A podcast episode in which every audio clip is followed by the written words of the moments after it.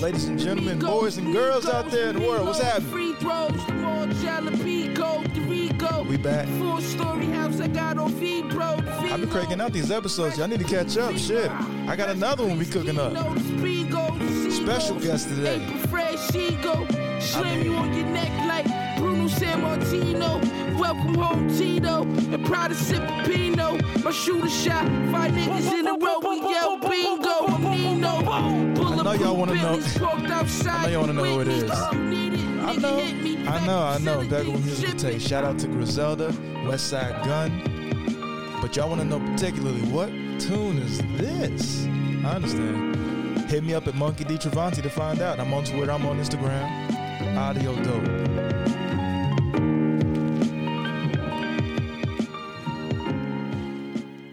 We have a special guest today. Another special guest today.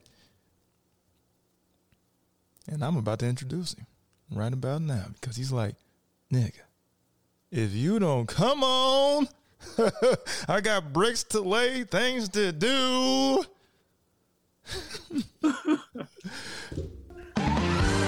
that Pokemon? Ladies and gents, I present to you today my brother, Gene. What's happening? Hey, what's happening, Javante? Can you hear me? Can you hear me okay? Crystal. Awesome. Thank you for having me on your podcast, brother. Hey, man. It's just an honor and a privilege to just be graced by your presence on a uh, Sunday afternoon. You could have been doing a billion other things. You decided to take some time out for little old me, and for that I thank you. Oh man, no, dude. You know, it's always it's always it's a mutual thing, brother. You know, you doing your thing, and uh, you got a billion things also. So I'm, I'm just glad that the uh, you know the, the stars aligned. We could we could get a chance to chat because I know we've been wanting to do this for a while. Yep, it's been a minute. Shout out to Fido, or Yeah, right. or Yeller. What's Yeah, his or her name? so uh, there's two of them. That's that's Sephiroth. Sephiroth. he's a- oh, Yeah, yeah, yeah. You know, so you have to Perfect. you have to go bring it back to Final Fantasy and uh, FF7. Yeah, yeah. So uh, he, it's a German Shepherd. So we got two of them. Family gets have two uh, German Shepherds. So yeah, man. I So what's going on? was. Bro, I'm just doing what I love to do when I want to do it, as often as I can do it, as much as I want to do it when I set out to do it. Because it ain't nothing to it but to do it, what do it to do it, bro? you know? Yeah, yeah. Gotta lay them bricks, you know. Simply put, you got to lay them bricks, but you can't think about the building. no, You got to think about the brick. The singular Absolutely. brick. You can't think about the house. You got to think about the foundation, but you can't just think about the foundation. You got to think about the brick. And laying every Absolutely. brick as perfectly as you can possibly lay it. And then eventually you look up and you're like, fuck, I got a wall. Fuck, I got a house. Shit, I got a kingdom. Shit, that's this is a palace. That's crazy. That shout out to Will Smith actually. Um, he had gotten some out of the book he read, The Alchemist. Oh yeah, yeah. by Paulo Coelho, and uh, it was a similar kind of concept. But he, in particular, he had gotten that kind of lesson in life when he grew up in uh, West Philly. I think it was his uncle who would, uh, you know, he was like, "Man, I gotta build, I gotta help you build a whole house or a wall." He's like, "No, no, no, no, not at all, not at all, fam. A brick, one brick at a time." That's And awesome. I just years ago, man, attributed that to just life, and Yeah. the process, and the process, like that focus instead of just like the house. Yeah, that does seem insurmountable. That does seem damn near impossible. It's laborious, hard as fuck to do, but laying that brick, nah, it's not so bad. It takes, yeah, dude. you know, it takes some meticulousness, but hey, we're here. And we're Yeah, no, I agree with you. I agree with you, man. A hundred percent. It's like, um, you know, again, it, it's it's cool that you know, uh, in life you you kind of hear those certain you certain you hear certain messages and and certain pieces of wisdom kind of regurgitated. You know, and you don't. The first time you hear it, you know, usually you're young, so you don't really realize it. You don't like. It just sounds like noisy or it sounds like somebody lecturing you, or sounds like some someone criticizing you. But it's it's actually a piece of wisdom that the universe is is trying to thread into your into your being, into your fabric, you know. And uh, sometimes it takes a while to to really grasp onto that, you know. And uh, it's it's again, it's interesting. That, like you said, it does take a brick. Um, to, to you, it takes you knowing the brick and understanding the brick to even build the wall, which, like you said, it, it leads to you know the the castle and it leads to the to the kingdom and you know and everything else. Um, it's uh, let me i don't know i can I, I might be a little rusty on this uh, historic fact but it's like with the romans right the romans uh, what really set them apart was i think that they had a special way to either make brick or cement Mm. and so because they were able to you know construct or they not construct but they were able to create this um this mix to create cement or brick i think i, I can't remember but anyway you've seen what they've done obviously with with that. I mean, they you know they're the ones who really introduced wide, um, uh, widespread roads, you know, for travel. They, they you look at their their buildings and their structures. A lot of it has to do with their ability to make bricks. And you know, and it built from that. And it's crazy because you know people don't realize like, um, you know, so for example, like London, right, or not London, the UK. Mm-hmm. So when the Romans went over to the UK, UK was mostly like there were no stone structures really. Like you know we see all these massive, uh, immaculate stone structures in, in in the UK nowadays, but beforehand they actually had. I'm not saying they didn't have stone structures. No, don't I'm, I don't mean to say that, but I'm like Roman styled architecture Mm-hmm. you know so it was um they they actually if you if you go back and you you look and you research like they had um stuff that was very similar to huts you know um but they used whatever brick they had and the reason they did that was because of the cold Mm. it wasn't because you know you can i mean like Oh, their Um, climate's trash yeah at all times. yeah so it's like you know exactly Niggas from there hate there. they, they, want to leave there you know on the first plane be there, but it's the place. That's where they were born. yeah right Hard to get away from it. you, it's just like you got to take three planes to get away even you know so Yeah, it's quite a few planes. yeah And it's not like it's super dope when you go east of there. Or Yeah. southeast of there. It, it ain't super dope. So nah um, dude It, it- it's not the greatest if you go super south. It's not so. It's it's the three plane minimum. It's the three plane minimum. You gotta go. from where they come from. Yeah, because they want there, but with sun, so that's here. And so, Exactly. So Yeah, yeah, that's why they came to California. man, they have a so many- society, and they're like, nigga, America's the most unsafe. Like, it's the best, most unsafe, you know, place to be. So let's go and let's take there because It is a sun, and we need vitamin D. I've We never need had vitamin, vitamin D. D. I've never had it. We never had sun. I've never had vitamin D. Bad bad tea. We didn't need it. Yeah. We didn't need it till, but we like it now. Well, we needed it. taste. We didn't know we didn't. I mean, we didn't know we needed it until we got it. We was like, fuck. I've always had a whole vitamin I was missing my whole life. Because A whole London, foggy London town. Like when I picked up my Flintstone pack, Yeah, that one was just it was just missing. I just didn't have that one in the pack. It was just I got A, I got B, I got when C. John, when John Logan was location scouting for like Penny Dreadful, he's like, you know what, England, all of it. We'll just shoot there. It's small. It's all the same. It's all the same kind of place. It's all foggy. It's all. It's all foggy all the time. It's just night. It's just night. It's just life is sepia. No, life is in grayscale. Life is It's grayscale great. over there. It's monotone Yeah. all day. life is just grayscale all day. Oh man, that's why it's dry humor, I guess, instead of just humor. They, you know, they Yeah, they made the, it's a dry so ass place dry. to be. Dry Yeah. ass fish, dry ass fish and chips. It's a season. It, it's like it's a, it's a seasonless place. You know, what I'm oh, saying? oh, that's hilarious. They came here for all of the barbecue, all of the marinade. You know they did. You know they did. I mean, that's They like that's, Indian you know, food there, but that's Indian food.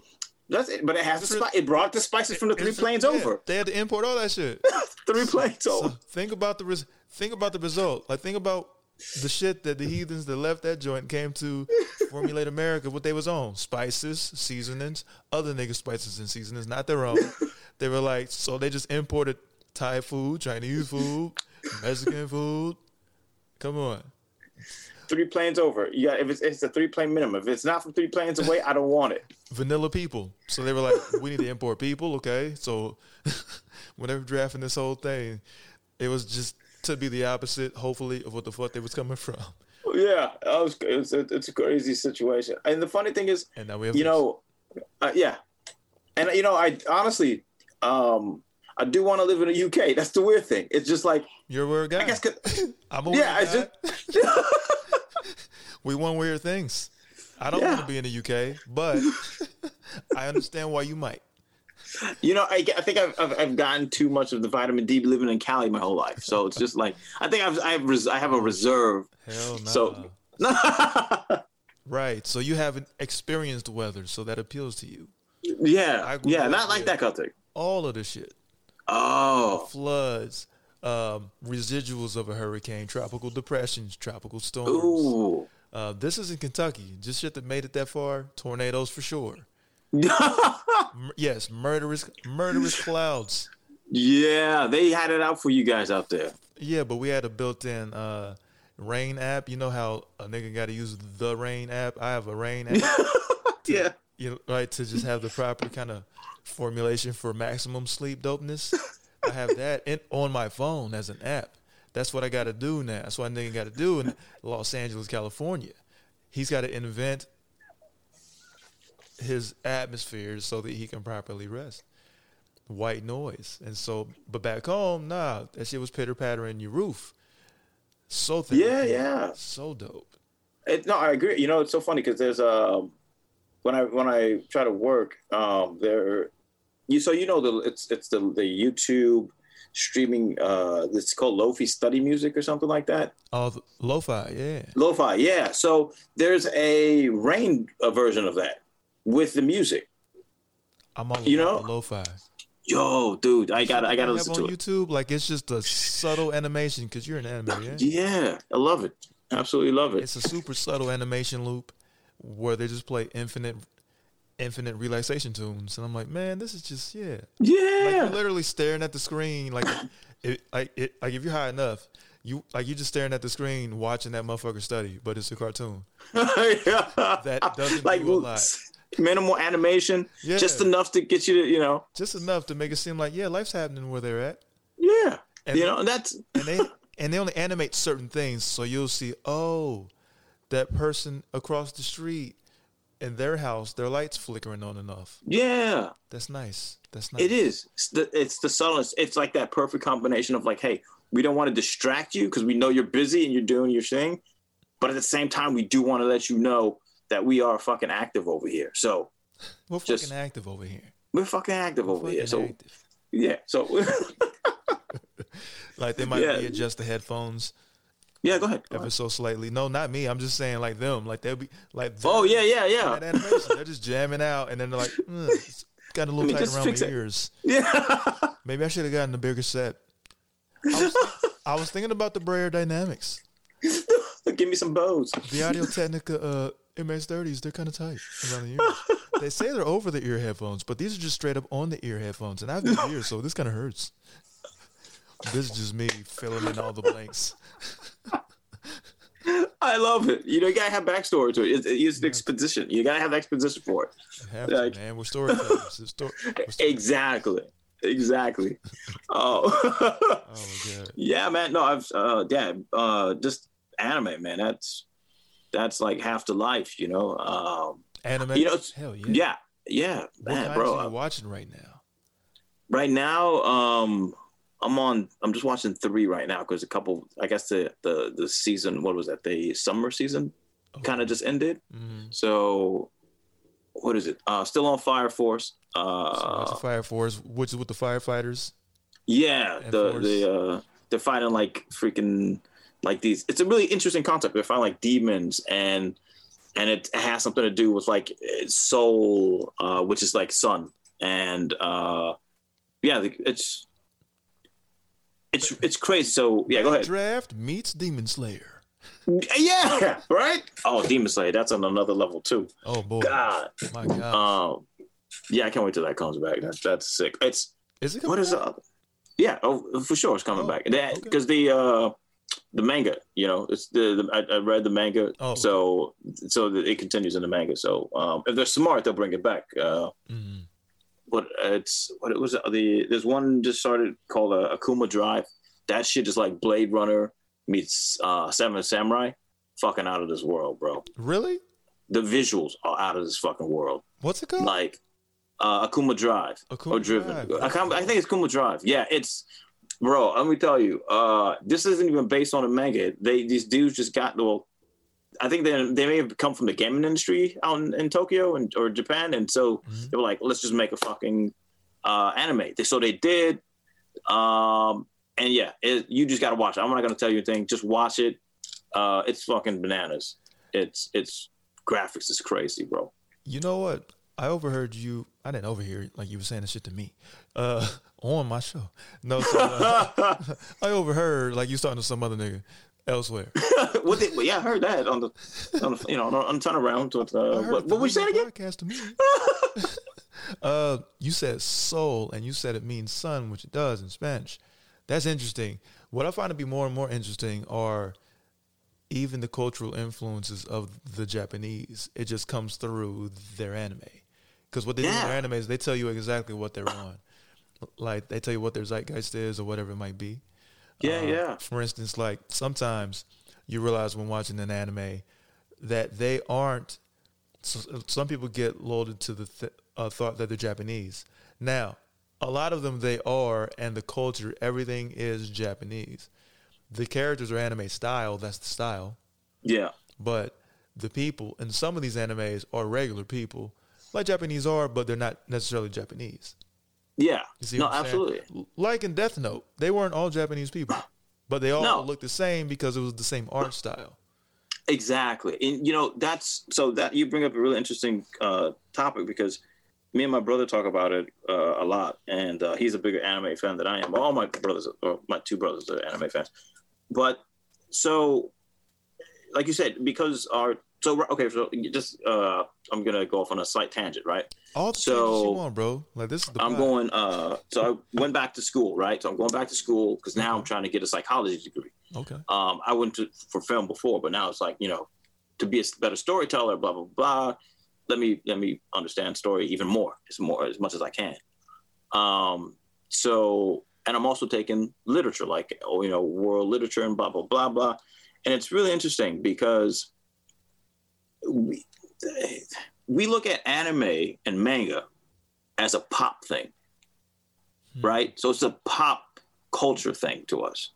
But in actuality, this shit is fucking like modern. This is this is literally modern day literature, Yes. and you know what I mean. So it's like this is, at least in my opinion. Obviously, I'm not a fucking expert and no special, but just just from looking at similarities between movements, you know, um, because you look at a lot of American shit, right? You look at all this fucking American literature, and it's all the same shit. It's just like, you know, um, I think the last big thing we had was like the cyberpunk fucking post-apocalyptic dystopian kind of movement. You know, like the uh, the uh, what do you call that? Uh, yeah, like the Book of Eli, I Am Legend, yeah, that War of the Worlds. exactly. Because that shit came after that streak that they were on with the disaster shit. Exactly. So essentially, probably what would happen after any fucking disaster of that magnitude or cataclysm would be the dystopian part. Absolutely, right? Yeah. So a lot of anime, so anime had or manga and that because I guess they're one of they're either one of the same or derivative of one another. But uh, anime, when it really started to take off in the '80s, kind of picked up that ball and ran the fuck out of out of the stadium with it. You know, and so now you look at so many of these different animes and how they've influenced uh, films of today. Forrest Gump did the same shit. Oh man, that's the best movie ever. In my opinion, that's the best movie of all time. He ran straight up out, out of the fucking game. Right, yeah. Right through the tunnel. That nigga went home with that ball. He wasn't coming back, yo. He was not going to return. He was over it. Oh, was fucking man. done. Yo, ah. that, Bro. bro, that is crazy. Oh man, it was, again that you know I, I love that movie. Again, is I think the fucking most amazing movie ever made. Zeme- Just Z- Roger Zemeckis? Robert Yep. Zemeckis? Zemeckis? Robert, Roberto Zemeckis. I don't know. Robert Zemeckis? White guy Zemeckis. White guy Zemeckis. Stanley Zemeckis. It doesn't matter. His last name is Oh. Zemeckis. It's, it's Zemeckis. We know no the- other Zemeckis.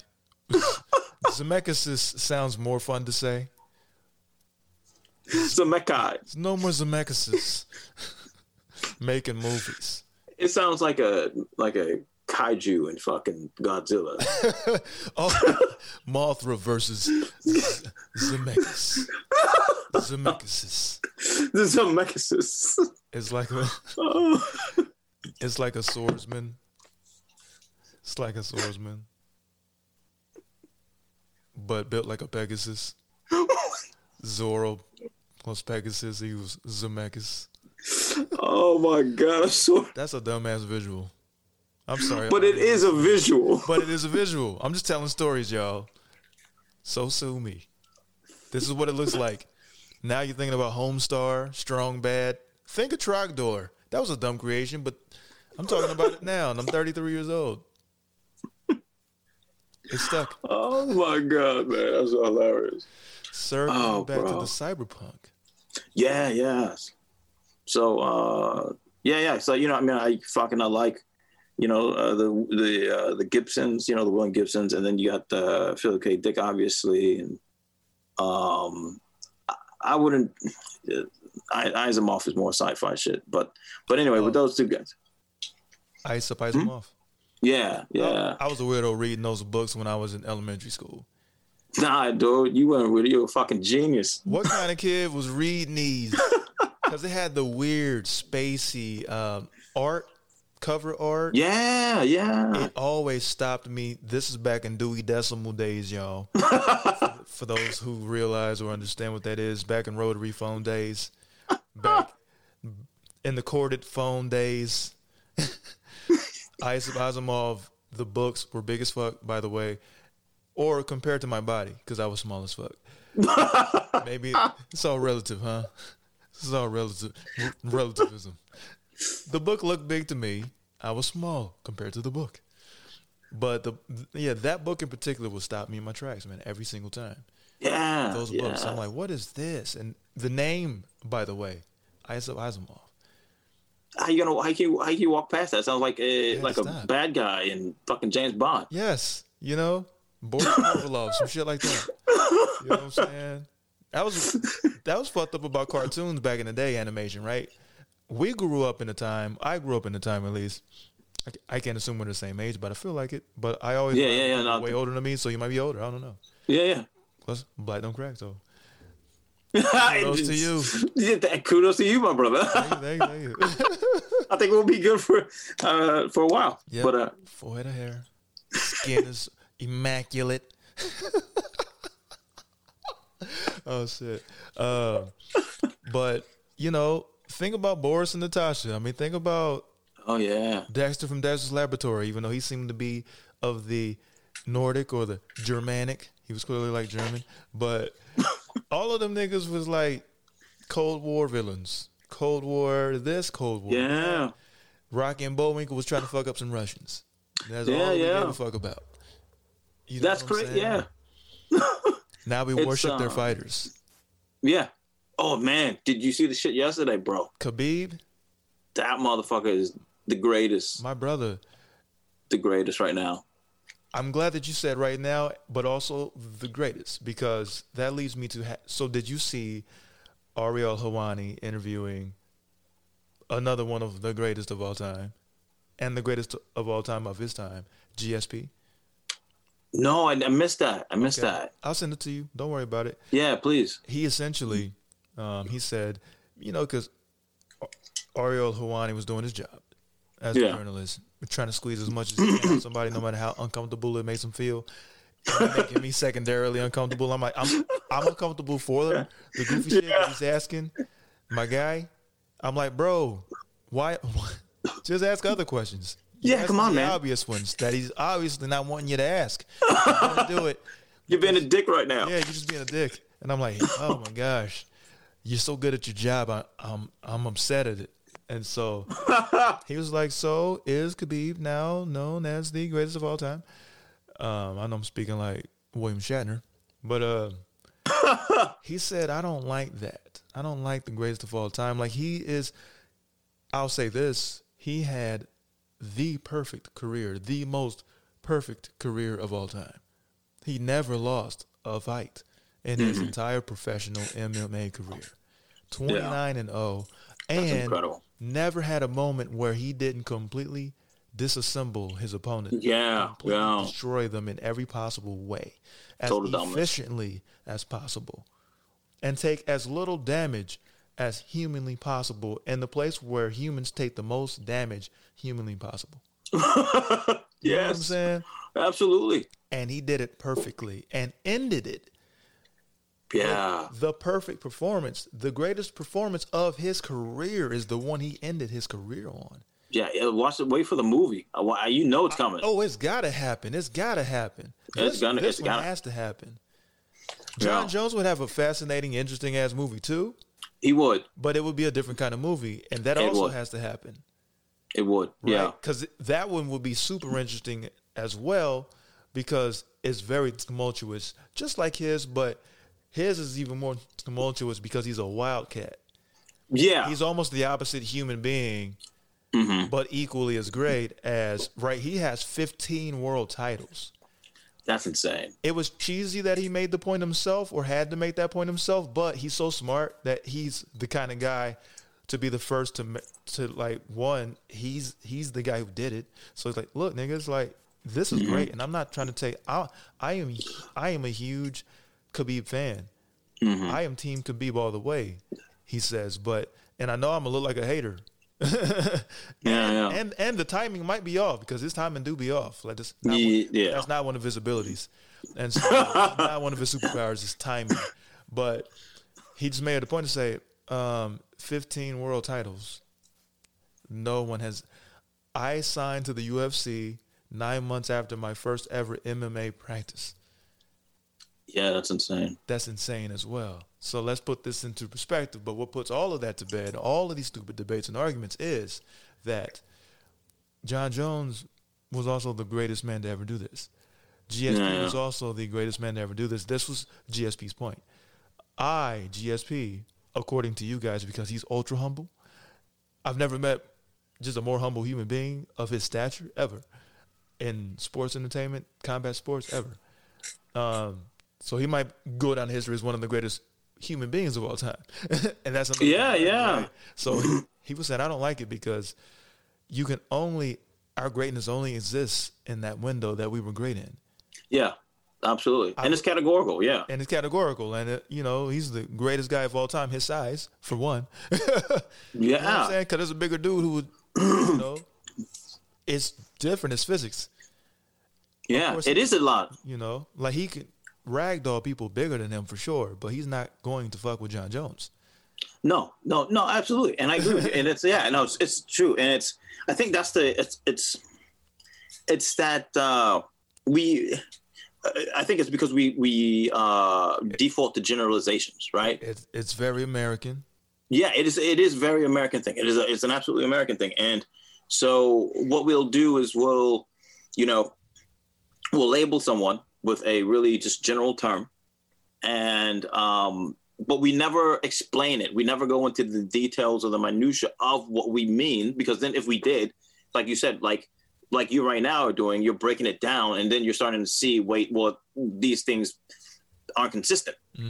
So I mean, it's it's he is the greatest of his time in his weight class in his division. Mhm. That is what um, uh, Khabib is. Mhm. You know, because like you said, it's it's a different set of physics when you are fighting. Um, even though you might be the same weight class, if you got like, I'll, I'll make I'll make a perfect example. Uh, I like this. I like him as a fighter a lot. Um, but then I, I also have reservations about him too, and uh, that is uh, what's that dude's name? Gosh, uh, the one who just beat Paulo Costa. Uh, Oh, Izzy. Izzy, Izzy. I like Izzy um, as a fighter. I, I like. I'm not so hot on the personality because sometimes I think he he's like he's he's he's young, so I'll give him. uh, He's young and he's, I think he's Oh, don't developing. blame that shit on youth. Yeah, but I mean, just like Just say it. Please say it. he's he's It, it might be similar to what I'm thinking, but it might be a little different. So I'm interested here. Well, I just, you know, um, there are aspects about his personality I do like, and then there's aspects about his personality I don't like, and I feel like sometimes he, when a fight is done, like I think the last thing he did to the Paul Costa dude, I really didn't. I was like, ah, I don't really know if that was called for after you beat the dude. Like you did what you came to do. Most of the fighters, at least the great ones, to me, they even Jon Jones, even you know, uh, there's a there's a point in a time where the the, the theatrics get left behind, Right. And now it's like you know, it, here comes the actual martial artist. It's like niggas have already paid. f- They pay for the fight. Your pay per view. Yeah. It's coming in like you got two or three points, so you you're gonna get the bonus. You like, you got the win bonus.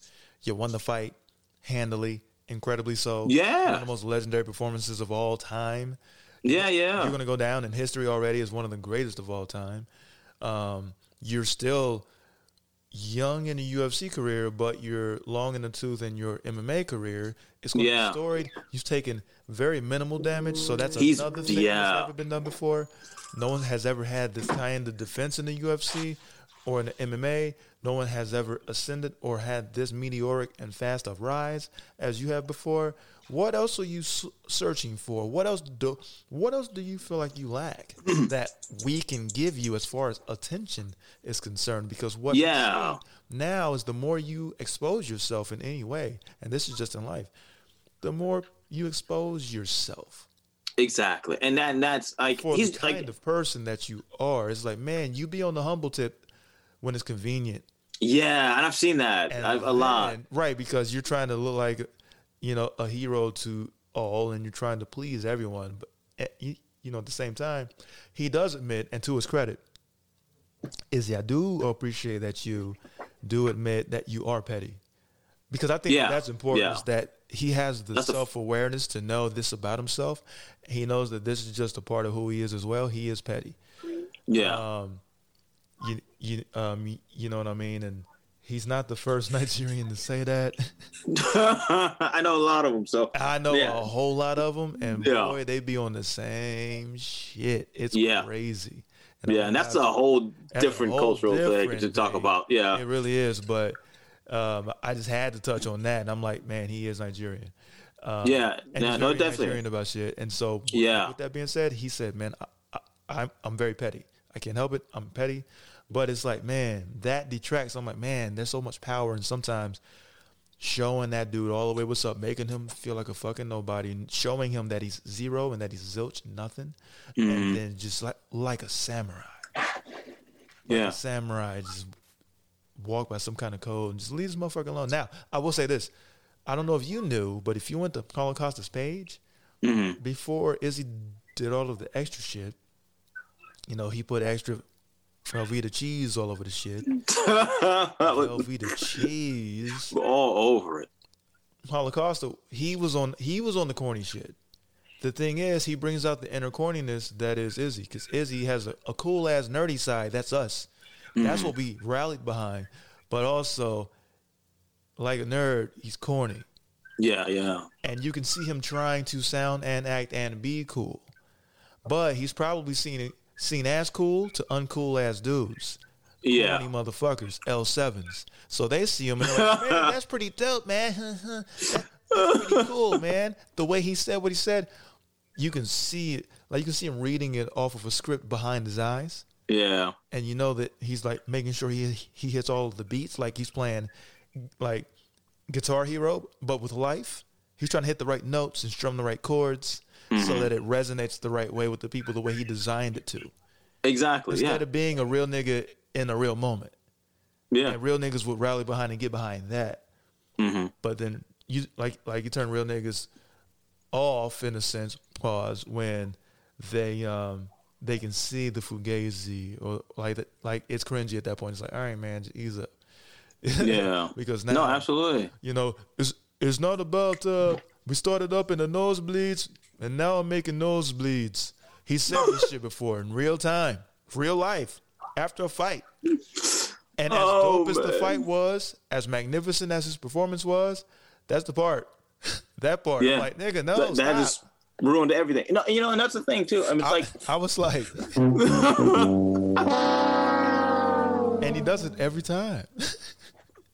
Yeah, he does. I mean, you know, and so with Izzy, right? It's like, um, kind of going back to the to the physics of the fight, right? And I, and then this would, I think, in turn result in maybe a, a change, a slight change in perspective. It's just like, you know, the people he's fought, um, in the MMA, not in kickboxing, but in the MMA world, you know, the one guy that he's actually had a lot of trouble with, and I'm surprised.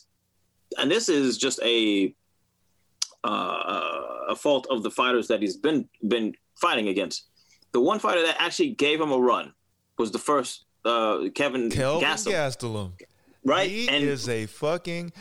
I- think Right? Kelvin's stock rises exponentially. He lost a stupid kind of fight in a stupid Yeah. kind of way. His last fight, that, he just got stuck in a let in a um, heel hook. He just got Yeah. stuck. He took too long to suck his leg back in, and then Jack Hermansson is a damn specialist on the ground. yeah, So you he gift wrapped at his ankle. he, I'm serious. Gift wrapped that shit. It was beautiful. yeah, He gift wrapped it. It was in the very beginning of the fight. He just took too long in that scramble, gift wrapped at his ankle, and got it almost snatched off his body. And like the fight was yeah. short. Like Brought 15 back to the locker room with him. Yeah, you know, he managed to. He just brought his ankle back. Yeah, just took it home with him. So I was like, okay, so that wasn't a good example of Kelvin Gastelum at all. So we can pretty much consider that fight a wash to me because it was just just like that. It was it. But Kelvin Gastelum's stock continues to rise. I think um, he lost a close decision to Darren Till, who's super good. Yeah, really yeah, good, yeah. gifted fighter. Also loses weird fights. he does. When uh, Masvidal, yeah, that that was a surprise. Ye- I like Masvidal, but that was a surprise. Um, Oh, and when I, that one, I think that was a fight that he was, he didn't have the ability to win because Masvidal, no one realized was that guy. yeah, So that was simply Masvidal's coming out party. That wasn't Darren's time, and it wasn't Darren. Nothing that Darren could fucking do against somebody with hands and feet. and Yeah. style like he's super slick, and no one. Yeah, I like Masvidal. because they look at his record, and I'm like, bro, he's like fought 50 times though professionally. You, You're gonna get some losses in there. You it's natural. And- it is. and he lost. It was nothing but decisions. He never got beat up, ever. No, He's never been beat up. No. just- it looks a certain kind of way. and I think he's finally fighting more at his natural weight than he is. Because Mm-hmm. before the fights that he did lose, I noticed that that that that happens quite a bit. Is that fighters, for example, like Rob Whittaker, you know, when he was fighting at uh, what was it like one fifty five or one seventy five? I can't remember what it, what it was, but his record wasn't as great. And then he moved up to one eighty five, and then he started knocking dudes out, and you know, he started. That's when the stock started to rise. Um, but I, I, I just feel again that it was maybe that he was now fighting more at a natural, uh, natural weight instead of having to cut so much weight Right. to get down. You know, and that that, that is messed up uh, when you got to do that because it totally throws you off. And I think that's the one thing. Uh, you know, like that Paul Costa guy again. Like that guy is just fucking. He, that dude probably walks around at two twenty, easy. You're being too nice. How Yeah, I mean, like- do you think he actually weighs? Because I've seen the 220 pound man before. He way bigger than that nigga. He, I mean, like honestly, I think he might worry walk around weight Yes, probably 235 like 235 easy. yeah that's that's just And without a doubt muscle. yeah so i think that's his walk around was like 235 so for him to cut that much weight He, It's- he's got to cut insane. what 50 pounds, 40 Yeah. pounds at least every time. yeah so that's that's just it's, it's an that's a i mean you, want to talk about something that is absolutely destructive and uh just kind of just absolutely degenerate your body that's that's that you know what i mean like He literally shape shifts. He's a whole Yeah. other form when he's normal. So when he's Yeah. normal, he is 50 pounds to 40 pounds heavier. Now, when he gets to the ring, he sucks himself down to fight a way smaller dude. He's way bigger than these guys, but won't Yeah. fight at heavyweight. he needs to And he's a heavyweight. He needs to. He would have to he he he would have to cut weight to get to light heavyweight, but he just skips two weight classes and fights these little guys. I don't know. Yeah. not a middleweight, bro. No, he is not, bro. He is, he really not. is. because he gets. I think that there was one time, I can't recall the fight, but Paulo Costa, they had saw that at weigh-ins, he weighed about twenty eight point five pounds less than he did on the day of the fight. He gained almost thirty pounds overnight. Dog, that don't make no sense. That is impossible. That is beyond sounds- physics. Impossible. But this man gains almost thirty pounds overnight. Wow. And then that's the nigga that you got to fight. Like that's the guy that you got to fight when you walk into the ring. So imagine That's, being a, Izzy, that's crazy, bro. probably when he's chilling weighs and he stays in shape, but chilling he probably weighs outside of fight camp. Outside of camp, he's probably at the most two hundred and five pounds, but he's at around one eighty five, one ninety.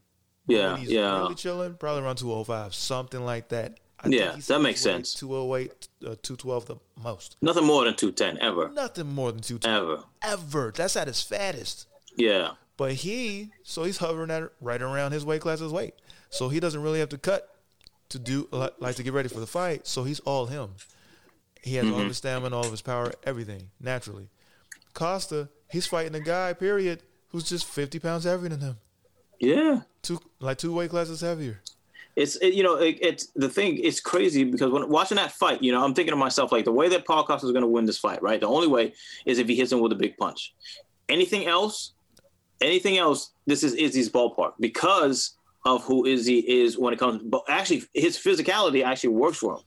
Like Izzy, that is, because he can. He's he's he's faster. He has longer reach, longer kicks.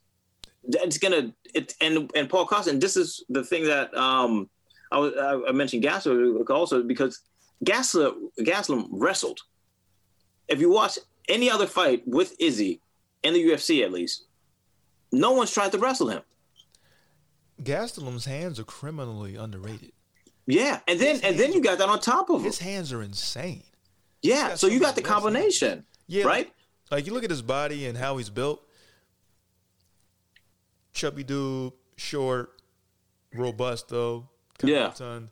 Hands are fucking lightning, and his power is insane. Yeah, Don't yeah. hit. Ask Izzy. That's the bad. Like that's the worst he's ever got done. That's the worst Yeah. he's ever been hurt. He was fucked up. He had Yeah. to dig deep. He had to uh, like he had fought for his survival. Now, when he did that, when he said he was willing to die, he was willing to die. And I remember watching that event. Mm-hmm. I'm willing to die. I'm willing to die. Going in, I want to say it was the third round or going. Yeah, I remember that. He was another kind of. He beat the shit out of Gastelum for the remainder of the fight, but it was still a war, and it, and it was one of the greatest fights I had ever seen. Um, and Gastelum again, with what Izzy did to Costa, that Mm-hmm. causes Gastelum's stock to continue to rise despite that weird loss he had. Yeah, absolutely. I agree. He's he's that man. People are like, what's the answer to Izzy? Someone like Gastelum. Yeah. Well, you know, that's Maybe what disappointed me. I hope they fight again. But I mean, I think that was the big disappointment with uh Yoel Romero was Yoel Romero, right? Um he's a monster. Just like the guy is just absolutely insane. But in that fight with with Izzy, he did not wrestle. He, he I don't understand. The guy is a world class Olympic wrestler, and he didn't watch the he didn't watch the Gastelum fight. And so, yeah, I'm just that. That's it. I'm just like you didn't watch the Gastelum fight. You're a world class wrestler, and you're and you're and you're striking. Your striking is like you know some of the most powerful striking in your division without a doubt. So and I, you know it's like it's like uh Khabib man. That's why Khabib tears people apart because not only is he a fantastic striker right now, now he's a fantastic striker, Mhm. but he is a wrestler, and he smothers you on the ground, and that that take that saps the energy out of you. I mean, like, you know, um, again, just look at Gaethje, man. Gaethje's a perfect example. The dude is it's lightning on his on his feet and hands, right? Put him on the back, choke the fucking living life out of him. He turned What do into you one get? of them vines from Jumanji, dog. Yeah, Strangled this nigga immediately. yeah. But Wow. Yeah, and again, that goes to Jon Jones' credit too. That's the thing about Jon Jones that a lot of people don't realize. That motherfucker gets out there and he'll wrestle you. This six foot five, you know, uh, 200, but now what? I don't know what he's up to now. I mean, like maybe 220, 230 when he's fighting. But When he's chilling, he's a big man. So he's like 240, ooh, yeah, his brothers are big too. Yeah, so, that makes and- sense. And he's the runt of the family. So Jon Jones is actually heavyweight's probably his natural weight class.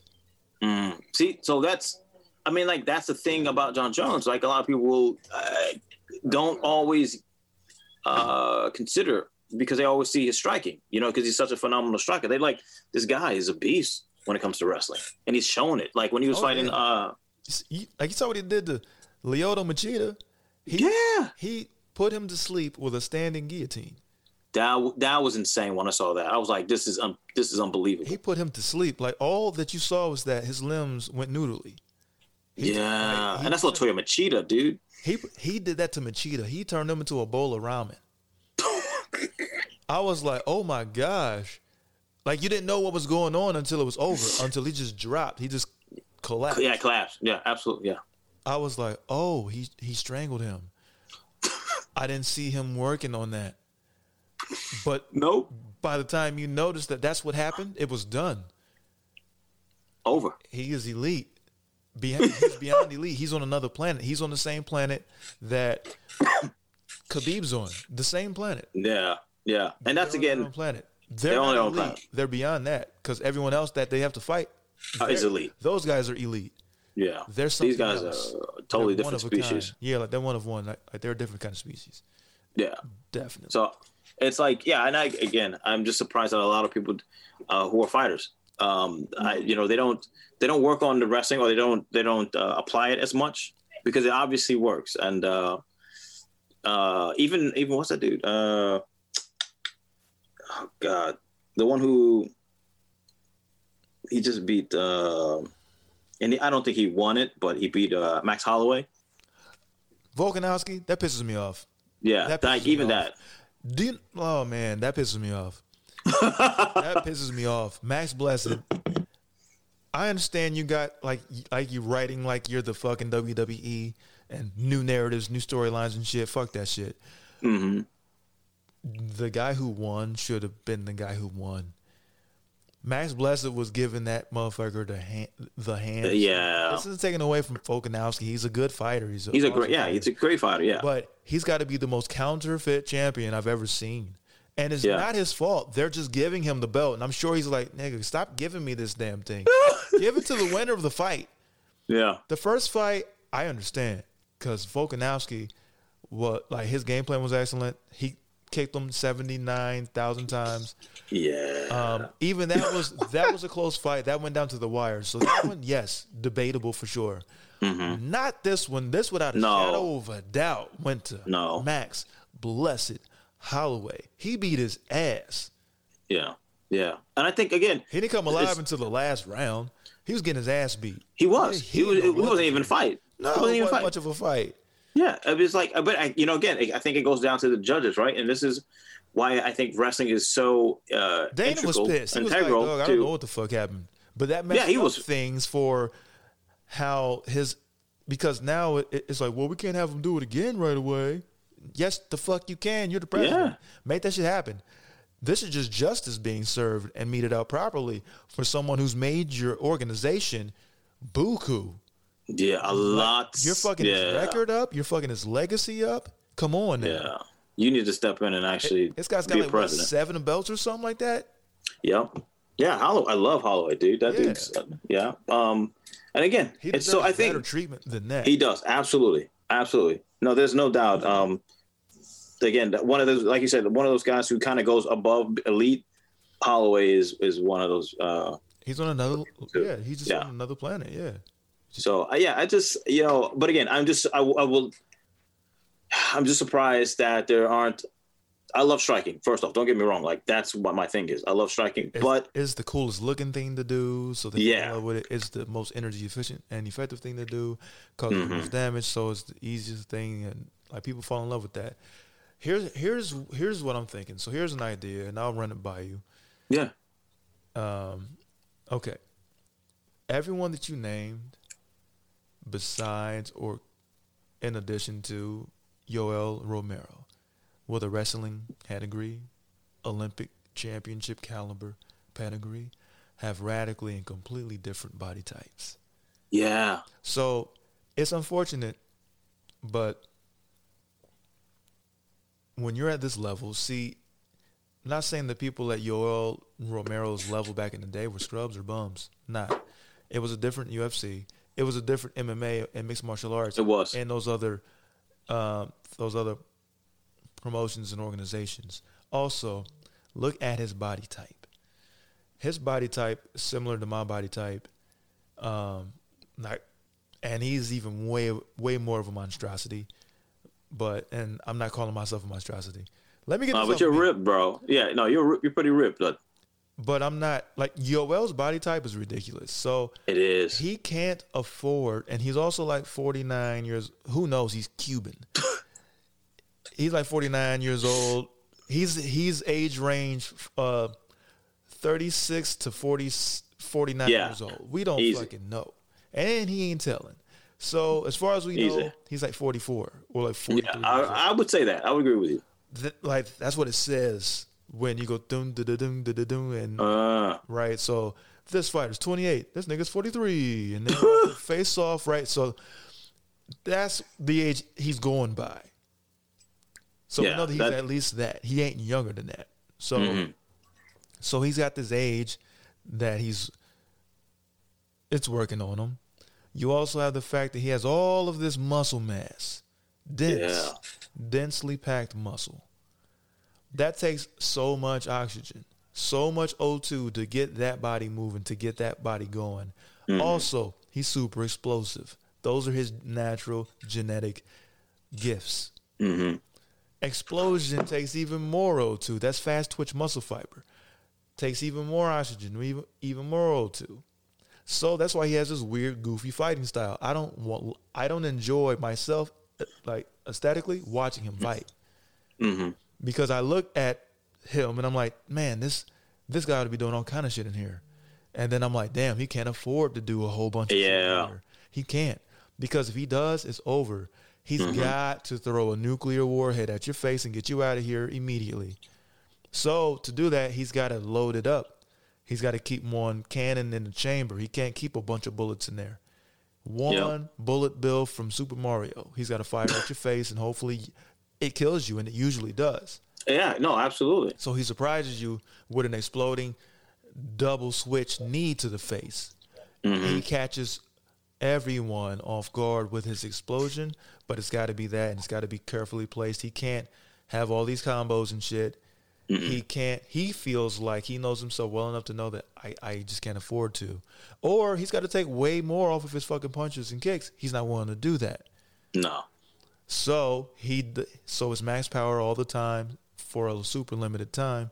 It's like Super Mario Star Power. Ding ding ding ding ding ding ding ding ding ding. How often can he do this to? How often can he do niggas like this? Not very long. No.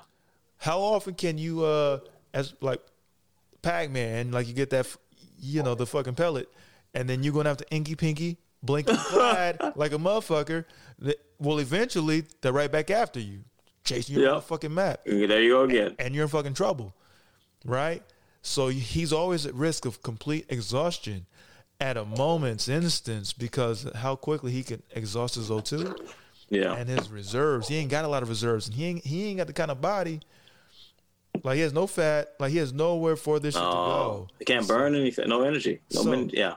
I just set the stage for this, for this point, this fact even. Wrestling is the most physically taxing thing, arguably, you can possibly do with your body. When you examine the martial Yeah. arts, that's the most tiresome, exhausting. It taxes all of the energy systems, by the way. Certain energy systems are taxed when you're doing kicking and punching, right? But you can do both, and you can do it for five rounds. Wrestling? Jiu-jitsu is very physically taxing. It taxes Yeah. a bunch of different energy systems, but they tend not to explode because that could be used against you. But wrestling, so much explosion is involved, and it's the most physically taxing thing you could possibly do. So think about Jon Jones using it. He's he's like he's a giant string bean. So Yeah. right, super skinny calves and legs that is like razor blades that cut through your body, your muscle, and your bone. right, and so you know, super uh, the forearms, everything. He's not super ripped or shredded. Not super No, no. hyper muscular. He's just a big ass guy with a big frame. Yeah. Absolutely. Right, but he's built like he, like he's built to go for five rounds if he needs to. Mm-hmm. You know what I'm saying? Um, the same thing with Izzy Ad- um, Adesanya. He's built to be able to do this for as long as he needs to, and to do everything. Mm-hmm. Max Holloway. He's he has incredible, legendary takedown defense. Some of the highest, if not the highest, takedown He does have amazing defense takedown. history. So he doesn't like being on the ground, but he's cozy down there. Plus, he can live down there, and then eventually he can get back up. No problem. Plus, if you're a wrestler and you take him down, or you're a jujitsu man and you take him down, he almost teleports back to his feet. He gets up so fast. He's so good. Yeah. He's so good. His technique is flawless and it's peerless. So it enables him to just take all kind of risks and throw all kinds of volume at your head. Kick you and punch you as much as he wants. On any cadence, he can break your rhythm with it and just pepper you for five rounds, torture you with his punches. Like the way he did Brian Ortega. Oh yeah. It was death by ten thousand That was- cuts. And he, Man. and he can do it for five more. He don't care. That's his stamina level. But look at his build. It, there's no real consequence for his his uh, physical exertion, so he can get No, no. creative with how he wants to decimate you. Um, Khabib, look at his Same thing. Same Yeah. thing. You know what I'm saying? Plus, he's built to do it.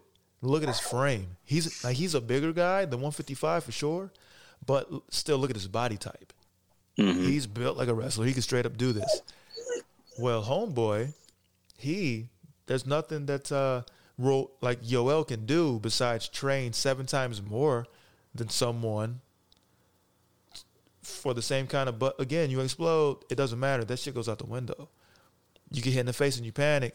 That's more exhausting. Moving backwards, taking shots, exhausting. He has to bide his time, but while he's biding his time, he's taking damage too. Now, of course, he's built like the juggernaut, but again, take a few Juggernaut, shots to your ribs. Take a few shots to your ribs. Take a few hooks, uppercuts to your uh, rib cage. You're getting punched right in the gas tank. And, Yep, absolutely. And now you're leaking fuel. You know what I'm saying? And so Yeah, I, yeah. I think that as much as we know that he has a wrestling category, he's never in a position to be able to use it unless it's to get back to his feet. Yeah, I mean, like you know, it's I've always seen it the most useful um, when you get to those moments of not necessarily desperation, but when you get like when you're getting to that point where you are getting uh, basically ripped apart with the striking, you gotta or at least switch it up. You don't, you know, don't don't go into the whole uh, round, especially not the whole fight thinking I'm to out wrestle these guys. 'Cause like you said, it, you're going to your your your your energy will be gone in the very first fucking two minutes of the first round, and then the rest of the fight, you're just you're coasting on vapors, and you might as well just hand over, you know, the uh, the the win to the other guy. You know, um, but I think that's what Gastelum did, right? Gastelum, he he was such a huge he he did the Khabib. He went out there. He, he his striking was amazing. His wrestling was amazing and you know, and being on the other end of that rest, you know, if you're being wrestled, you know, uh, and I'm sure you know, your if your if your training camp isn't preparing you for the the rigors of that, you're gonna you're gonna that exhaustion is gonna hit, and that's why I thought Izzy did uh, a great job of being able to persevere through that, um, because you saw he was exhausted. I mean, by the third round, you know, uh, yeah. the, the, the, he was taxed for sure, but he pulled it out, you know, but like again, a guy like Paul Costa, another big dude, you know, uh, who has there's no energy reserves. Um, yeah, it's really yeah, it's really His stamina is kind of surprising for someone who is possibly bigger than Yoel Romero. That's what's weird too. yeah, Was that when he fought Yoel, when Paulo Costa fought Yoel, that's when I worried a little bit about Izzy because I was like, if he fights that way, then I think that um,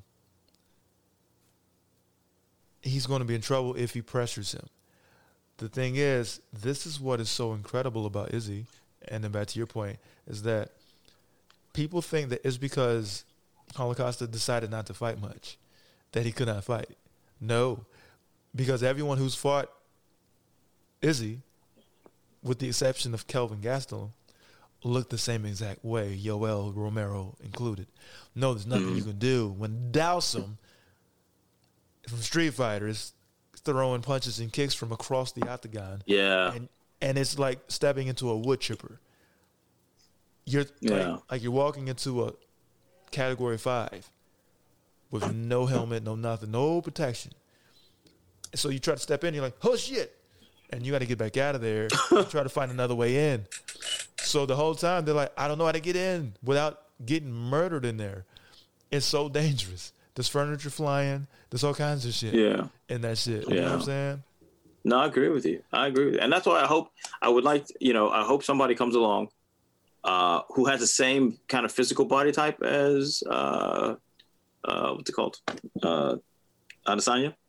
You know, um, I don't know if that's gonna ever happen. No. The only person I think, You know what kind of Yeah. time it takes? yeah, it's There's like to produce people in that division.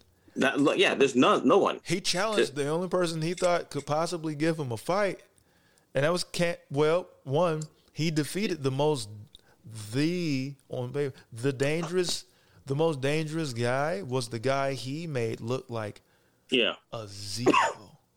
yeah, He beat him with zero effort, my brother. And so from there, he's like, I don't know, uh, Cannonier. He's just throwing darts at yeah. Well, balloons. He's like, oh, Cannonier. yeah, Well, he's not. That's that's not. It's no one in his division right now who can can can compete with him. He just lost to a man who got decimated by Izzy. This is the weirdest situation for Oh, I mean, I'm talking about Izzy. I'm sorry. Yeah, like Whittaker just beat up Cannonier. Who is Yeah. he was like, I think that he could give me some trouble. I think the Cannonier, and plus he's a good guy. It's over for Cannonier. Yeah, it's done. It's done. It's over. It's done. He so it's gonna be Whittaker and and uh, what's the other dude? Costa. That's gonna be the next fight. Uh, you think so?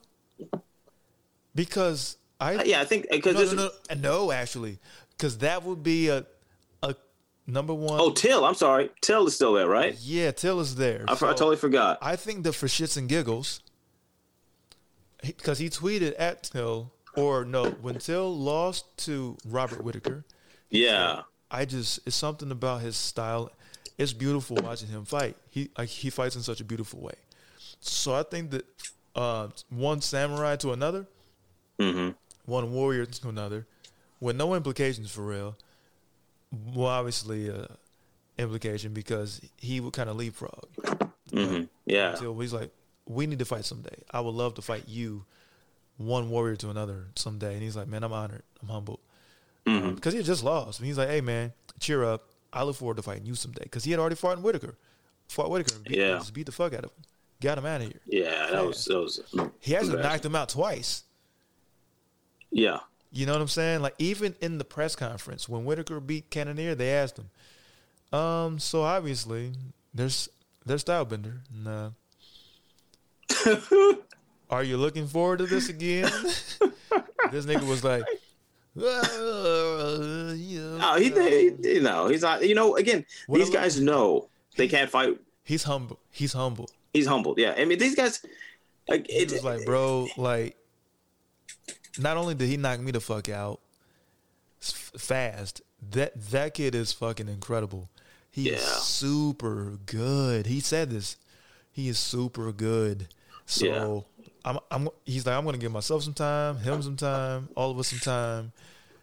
Obviously, yeah, but man, is he not super dope? And he just murdered me. Um. So, but I think that I have a thing or two, and an adjustment or two. Like that's what I do. I make adjustments and I respond differently. yeah. Say like be that as it may, he's fucking incredible, and we just saw him get way fucking better than even he was when he beat me the fuck up. Yeah. He he said this in the press conference. He's like, bro, and he just got he just destroyed Paulo Costa after he just destroyed me. Yeah. Yeah, the guy, guy yeah, you know, Not is he good? Yeah, I'm not gonna, you know, I'm going there with, um, you know, it's not on my Christmas list. I'm not talking shit to talk this fight up. I just got murdered by him, and he just murdered somebody else who could possibly murder me. Yeah. So the thing is, I don't think that he, it wouldn't make sense to make him fight Costa, even though, yeah, but because Costa got beat so bad, he don't deserve a rematch. No, he don't. He doesn't deserve a rematch with Izzy right now. Especially with how he responded after getting beat. Like, bitch, be humble. Yeah, that You got that was Uh, Oh, this circles back around to the point in the uh, conversation where we're talking about the Early, yeah. shit. All right, so I think that a part of it was his pettiness got ignited, reignited when Paulo Costa's a cornier dude. Then is oh absolutely. he's cheesy as fuck. He's Velveeta. He is nothing but Velveeta pure cheese. Velveeta cheese, Yeah. maximally pasteurized. It's just Velveeta. So he he was putting shit up on the internet of him holding Izzy's head. It was gruesome. Yeah. It was crazy shit. Did you see that? Yeah, Well, nigga, I'm talking shit then. Fuck it. yeah. Fuck it. I'm gonna make you like if me humping you live on TV in front of the world after I just laid you to rest wasn't enough. Mm-hmm. And you doing all this extra shit talking about nah, man. Like let's fight for real. Like this time, nigga, no. You fought for real, and and that's how you looked for real. Yeah. You for real Yeah. shouldn't be in the ring, uh, octagon with me for real. That's Yeah, what you. I, that's what I'm saying. You got to get your way back up here. You got to earn your way back up here. now. Yeah, you ain't You know, I mean, there's no doubt about it. I have zero. Like, why would I have any interest in giving you any more of my money, Exactly. any more of the UFC's money, giving you this payday again? You got to earn this payday. and I don't want to. up until that point, you did. But man, I just I just showed you the world of UFC and everyone involved in this whole fucking thing. Anyone who gives a fuck about fighting and martial artistry and some warrior shit, some samurai shit, that you didn't really belong in there. No. Oh, well, again, you know, it's And That- you threw a that- white belt at me. that was fucking hilarious. You see what I'm crazy at the saying? So I was like, you know what? For this bitch ass dude in particular, I might not have turned that shit off. But there was some guys like Derek Brunson, like you could have, you yeah, you could have relaxed because he's he's Yeah. really a good dude. He was just trying to talk, you know, talk up the fight, and that Yeah. gave you a lot of shine because niggas knew Yeah, it did. Derek, but they didn't know you for real. So in that, you got popular, and then you Mm-hmm. Yeah. responded with, you know, fire for fire. I get it. Like talk your shit. Yeah. But when you beat dude down like that, it's cool. Leave it alone. Because Leave Derek's chilling. He humbly accepted you. Yeah. Um. Well, that's he took. that's a real samurai. Yeah. Samurai don't. You know, he after you, defeat, yeah, after you know, you know, leave him alone. I mean, put it like this. You know, fucking even if Conor McGregor, the biggest shit talker in the UFC history, if he leaves it, uh, you know, on the mat after after he's done, I have, I've, I've, I think maybe one or two times he. No, I don't even think I don't. I can't. I can't really recall. Like after the fight is done, it's done. I can't recall a time when Conor. See, that's the thing that's overlooked about him because that's not the narrative that people want to share. Now, of course, he's punched old people in the face in Dublin. That ain't cool. well, who doesn't? No one likes punching old people. In, all right, he does, but no one likes to see old people get punched in the face. That's what I oh. meant. He No, but it's a tradition, and you know, from what, what I understand, if you're, you know, in possibly. Ireland, yeah, Maybe he was a member of the IRA and he was talking cash shit. And he's like, You ain't about to do shit, man. I got niggas all around this pub. And he's like, Oh, word, man. smack, and then pop Yep. him. We don't know. We have no context. We just saw him walk up and sock an old dude. oh, You know, man. the professor from Futurama he punched in the face. We didn't know. We didn't know. And I still don't know why We still don't know what he did it. We don't know. But it wasn't cool looking. Yeah, It wasn't But he has you looking. Yeah, no, but he has humbled himself, though. I have to He say, at least, humility, usually. yeah, yeah, the, and the appearance of who he is now. Mm-hmm. You know, um, at least from what we see, I don't know. It could be a fucking, it could be theatrics, it could be a, a, a, another ploy or scheme or whatever. But who he seems like, who he is now after he's been defeated, and um, I mean, like really defeated, like, like, like that thing they hit at the hands of Khabib.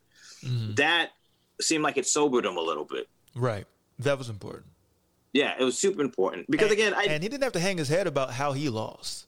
no, He in particular, no, like Gaethje more so. The way he lost, yeah, man, yeah, that was rough. But when it comes to like the way that Conor lost, it was like, bro, you're the only man in the history of all mankind to win a round against him ever. No Yeah. even came close.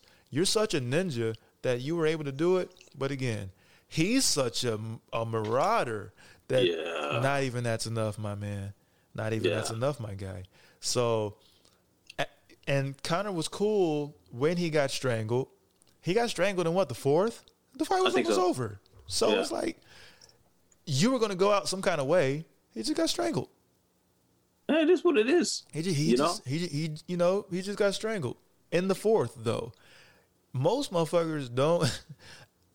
Al, I like Quinta actually. Mm-hmm. Uh, he gave Khabib some problems, but then Mm-hmm. Khabib mangled him Yeah. again. Conor probably took the less damage and probably inflicted the most, Mm-hmm. but he got strangled, and that was it. And that was in the fourth. You know what I'm saying? But even after that, he sat in the cut and he was like, "He is everything that he says." Uh, no, he's everything that people say because Khabib don't say shit. That's what's so No. dope and legendary about him. I love that's what I love a about him. Yeah. up samurai. He's like, bro, I've never lost, 100%. but I act like I've never won. I love that about him. I think You know, outside of GSP, like it, like there's GSP Mm-hmm. who brought that humility to the UFC that we've all been instilled with Mm-hmm. True in mar- martial arts. true martial artistry. True martial. That's what you you're just you're, like the purpose, and you know that's it. Kind of sucks. You know, I'm I'm going off on a sorry if I go off on a bit of a, a tangent, but it's like my whole podcast is a tangent. I love it. yeah, um, That's what we do. uh, you know when we when we came up and you were in martial arts, that's what it was about: is humility, uh, you know, respect, and and to protect, right? But what I've seen happen now is that that because now now MMA and mixed martial arts is so commercialized. Because remember, I, I'm sure like when you started, and I know when I started, it wasn't like there was a few people who did you know uh, mixed martial arts. hmm You know, um, like I remember when I first started, it was like, uh, and I suck now. I trust me, I haven't been practicing for like over a year or two. But anyway, What was your martial No. art? Uh, Muay Thai. So I started off in Muay Thai.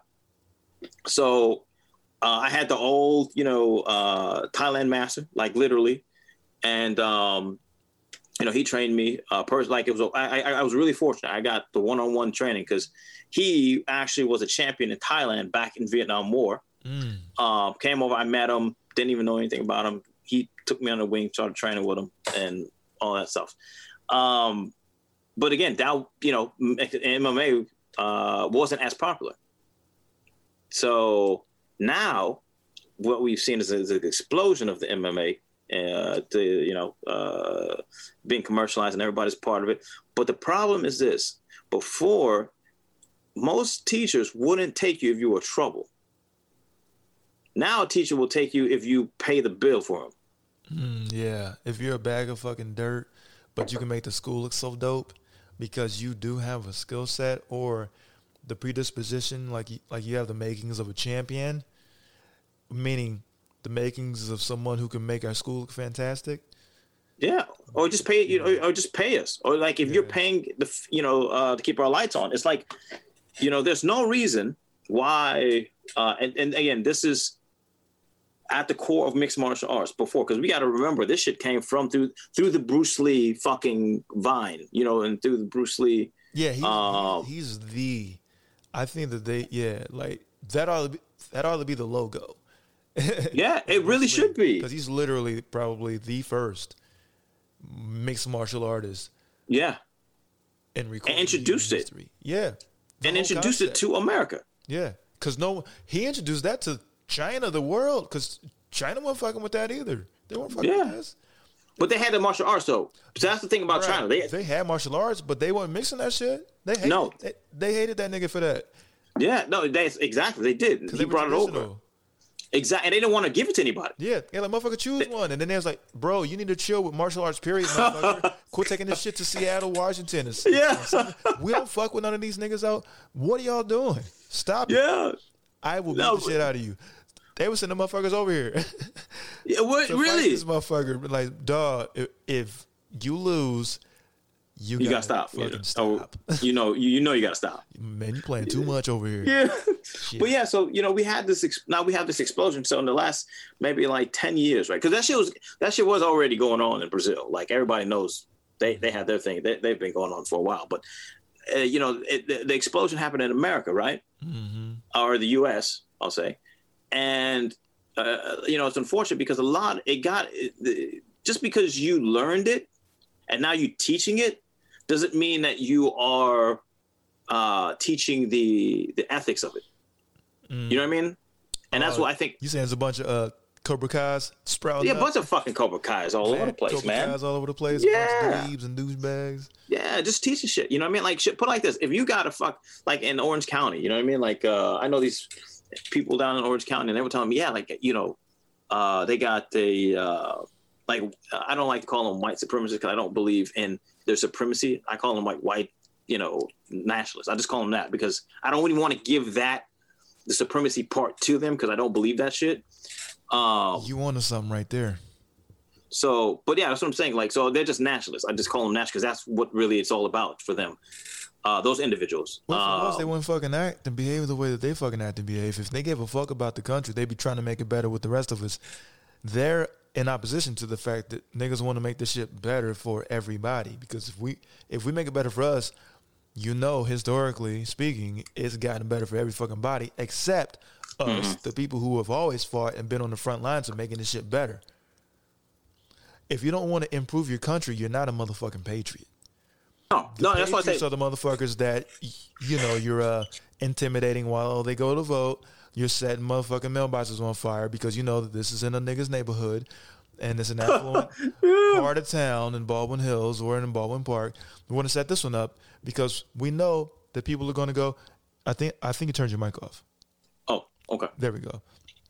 Um, if we intimidate them, well, you know, maybe we can reduce the numbers of niggas voting, and uh, maybe sway in uh in our favor because we're not confident in the fact uh, that we're losing in the polls or whatever it's going to be, right? Yeah, But this is what they do. yeah. I mean, and that's the. Uh, so they aren't patriots, but they think that that's what they are first and foremost. They think that what they're doing is the most American thing. Bitch, this is the least American thing you can possibly do. If you've given a fuck about this country, you would always be. I mean, think about a storefront. Mm-hmm. Think about your business. Think about your website.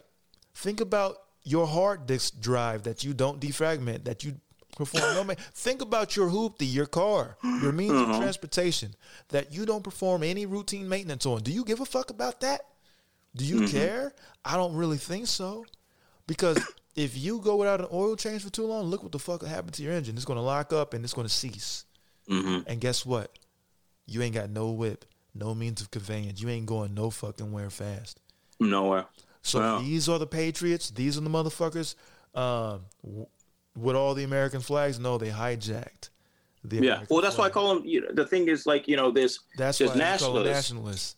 I yeah, because it's not. They're not.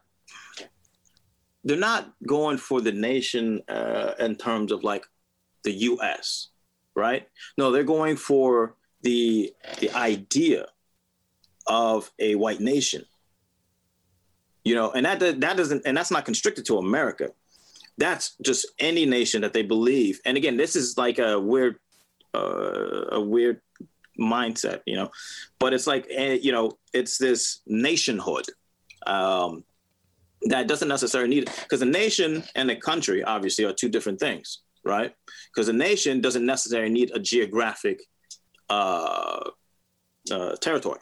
It's an yeah, it's like an ideology. It's an ideology. It is. It's an yeah, it's an ideological body because, like, for example, you could be on video games, right? So we could be playing video games. We could create a a nation. This is the nation of gamer X's and gamer, you know, and blah blah blah blah. So that I that's so what that's what it is. They're supporting that. Because if you were, to- if you were, you know, if there was a, if, if you really and truly did feel superior to somebody, why the fuck would you even talk to them?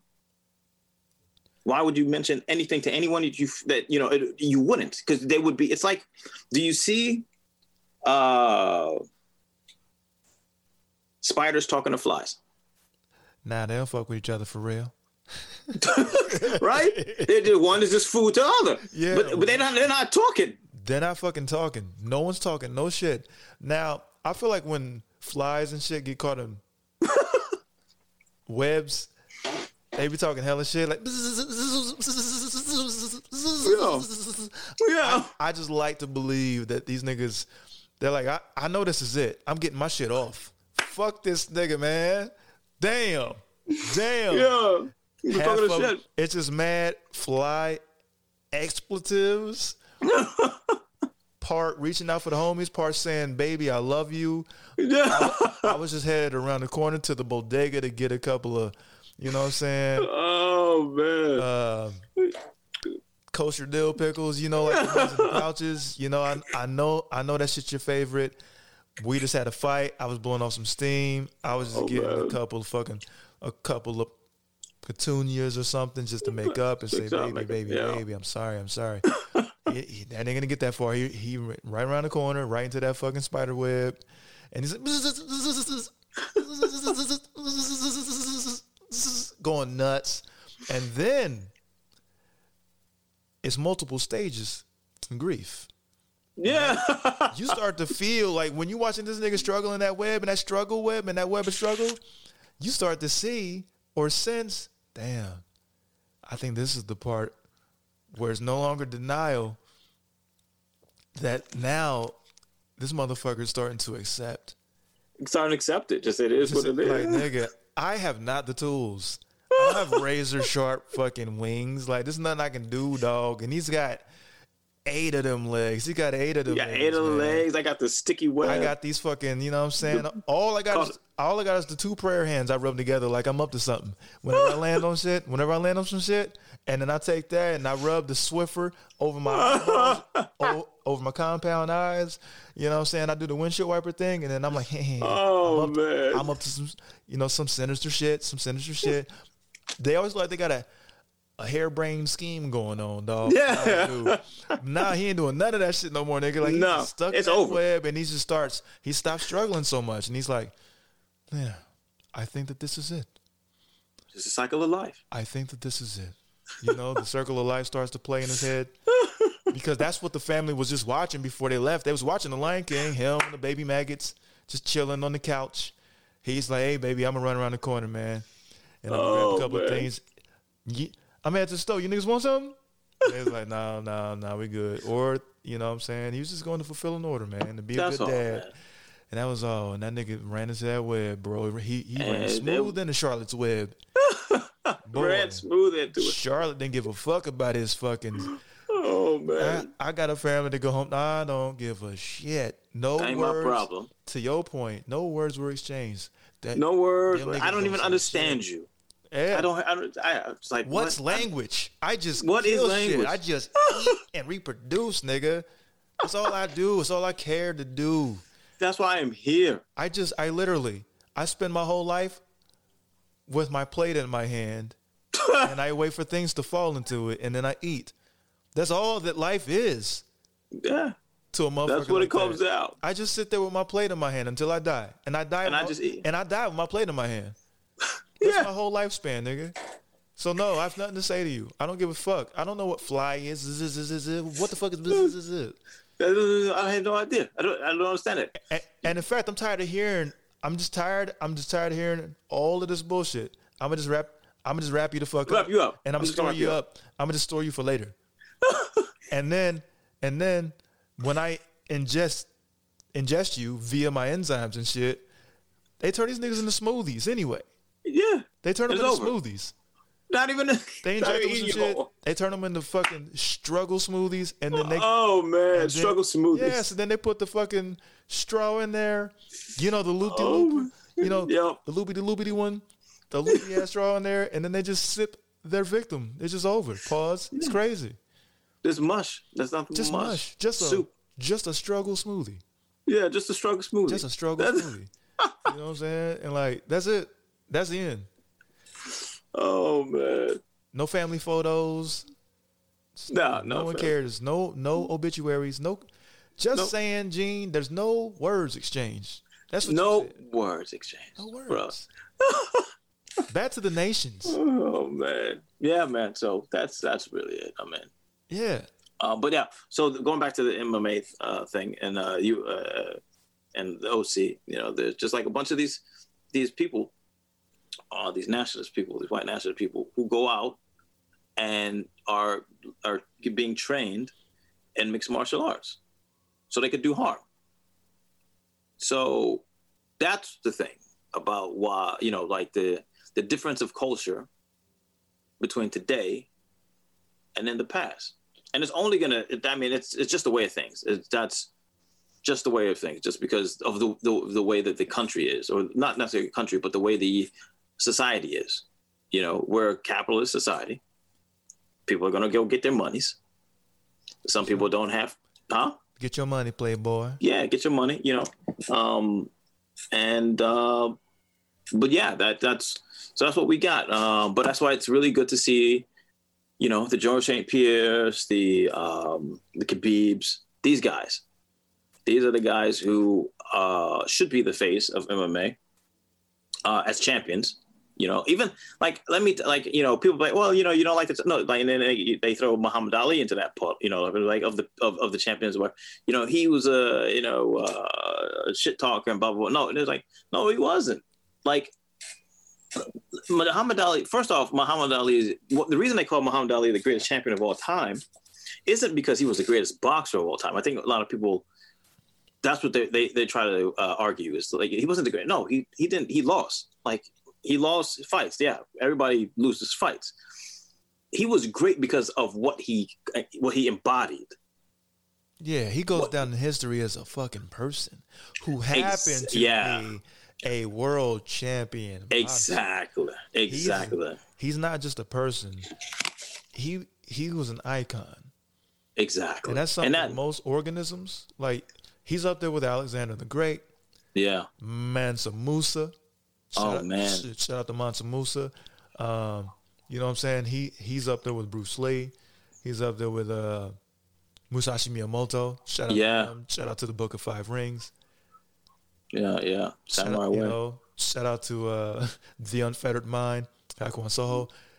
oh man. You know, but Yeah. he's up there with a handful of niggas who are a part of the motive forces of history. Because, like, when you think about what made this world spin from antiquity to now, hmm it's a few handfuls of human beings, and that's it. It ain't millions of niggas who've ever mattered. No. There could be millions Really? of motherfuckers alive at the same time and during those times, and billions even. But there aren't billions of people that were the motive forces of uh, society per se, unless they moved in a monolithic way. But it was individuals who set things in motion that would be the spark to be the change in all of those millions and billions of people that be that ended up being the thing to create the energy or the vibes Yes. necessary to move the planet in a certain direction and society and civilization in a certain direction. You know what I'm saying? I agree with you, dude. A hundred percent. Absolutely. but it's never been millions or billions to me. no. A lot of niggas are born and then and then they die and it was pretty inconsequential. Yeah. Unfortunately, it'd be like that sometimes. We weren't designed to all be like you know what I'm saying. Like those who have it in them, and that thing that's in them manifests because it was probably a manifestation of a set of instructions, whatever it might have been. Yeah. Yeah. I agree from another planet with a certain set of instructions, and they didn't know it, but they were like caterpillars. You know what I'm saying? Like there was an interesting um, a concept that Rogan had about being electronic caterpillars. Like we do things unbeknownst to us, but it's a set of instructions um, that is to lead us to create and build the structures and the, and make the kind of plays that we make. And we don't know, but it's headed in a certain direction. And we don't know where we're going, but we're headed there because we can't help but do that. We can't help but make Yeah. decisions that lead to the things that lead to the changes necessary to usher humanity into a different era, into a higher version of ourselves, and ultimately a different version of ourselves entirely. Yeah. Yeah. You know, and we don't realize it. We just do what we do because this is what we are to do. This is just what we've done. And this is like we don't know this. Like a caterpillar doesn't know that it's doing caterpillar shit. It's just doing what it has to. It's Yeah. doing what it must. It's just trying to survive. It's just trying to right. Yeah, But yeah, yeah. it is not necessarily consciously doing it. And even things that it thinks it's consciously doing is doing on an unconscious level. exactly. Yeah. I mean, we call it we call it instinct, right? That's Yeah. what we've termed it. That's what but, we've called it. Yeah. Right. We think that we have some control over things. hmm We think that we do, but that's our human understanding of things. Yeah. That's how we comprehend it. Yeah. And this language that we're speaking right now, we made that shit up too. These are just sounds that I'm making that you recognize. Yeah. Isn't that a trip? Isn't that really? That's a trip. Like how? And I was thinking about this actually a couple of days ago. Uh, I forgot what I was doing, but the fact that you know, um, uh, language, language is so interesting because your brain. Uh, uh, I forgot what it's called, but the, the when you create your language, your brain actually starts to have this neuroplasticity, and it starts to form uh, the certain neuron channels to understand that particular uh, aspect of language and whatnot. And so, like I said, it's just sounds, right? These are just sounds. Like if we said this to someone in China, they- you know, it's interesting because they wouldn't understand. It would just be sound. It would literally just be sounds to them. Mhm. And uh, you know, but for me and for you, these are you know uh, words or sounds or mean or, or things that with meanings, definitions, and uh, purpose.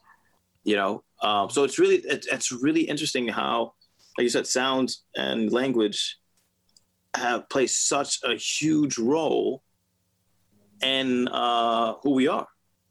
That's it's it's insane. And then there's a study uh, that kind of basically said like any if you're a person who is able to speak multiple languages then your um, i forgot what it was exactly but your your um, your cognitive abilities are actually enhanced You're not a piece of shit like the rest of them. yeah really If you know multiple languages, us Yeah. ain't shits over here. nah so We barely speak our own language and shit out. Out this motherfucker. That's that's got to be why they excel when they move to a monolingual place like this, like America. Mm-hmm. People from anywhere else, really, like Europe, the Asias, Asia Minor, Asia, Yeah. Wherever, anywhere where it's just a part of the culture to speak multiple languages because it's all kind of people around you. Unlike here, where it's mad, uh, it's mad different people, but we all speak Yeah. English. Um, yeah, I think that, I come across some kind of literature a long time ago. So it, it was along the lines of what you were saying is that they have higher cognitive capabilities because of the way that their brain was forced to Yeah. develop with neuroplasticity. They didn't wear such specific and narrow grooves into their minds, into Yeah. their matter, because they had to. There's a lot of plasticity that has to take place for you to take in other languages. Also, they all learn these languages when they're young exactly yeah you're in theta mode, which is your most creative mode, and that's a child form. So, in that small finite window of time, children can learn languages fast as fuck. In fact, Yeah. they can learn instruments a whole lot of a whole lot of shit fast as hell early in er- er- like early in their life before they start wearing grooves into their their neural pathways as Yeah. they develop. As you get older, you leave theta mode and you start to get into beta mode, alpha mode.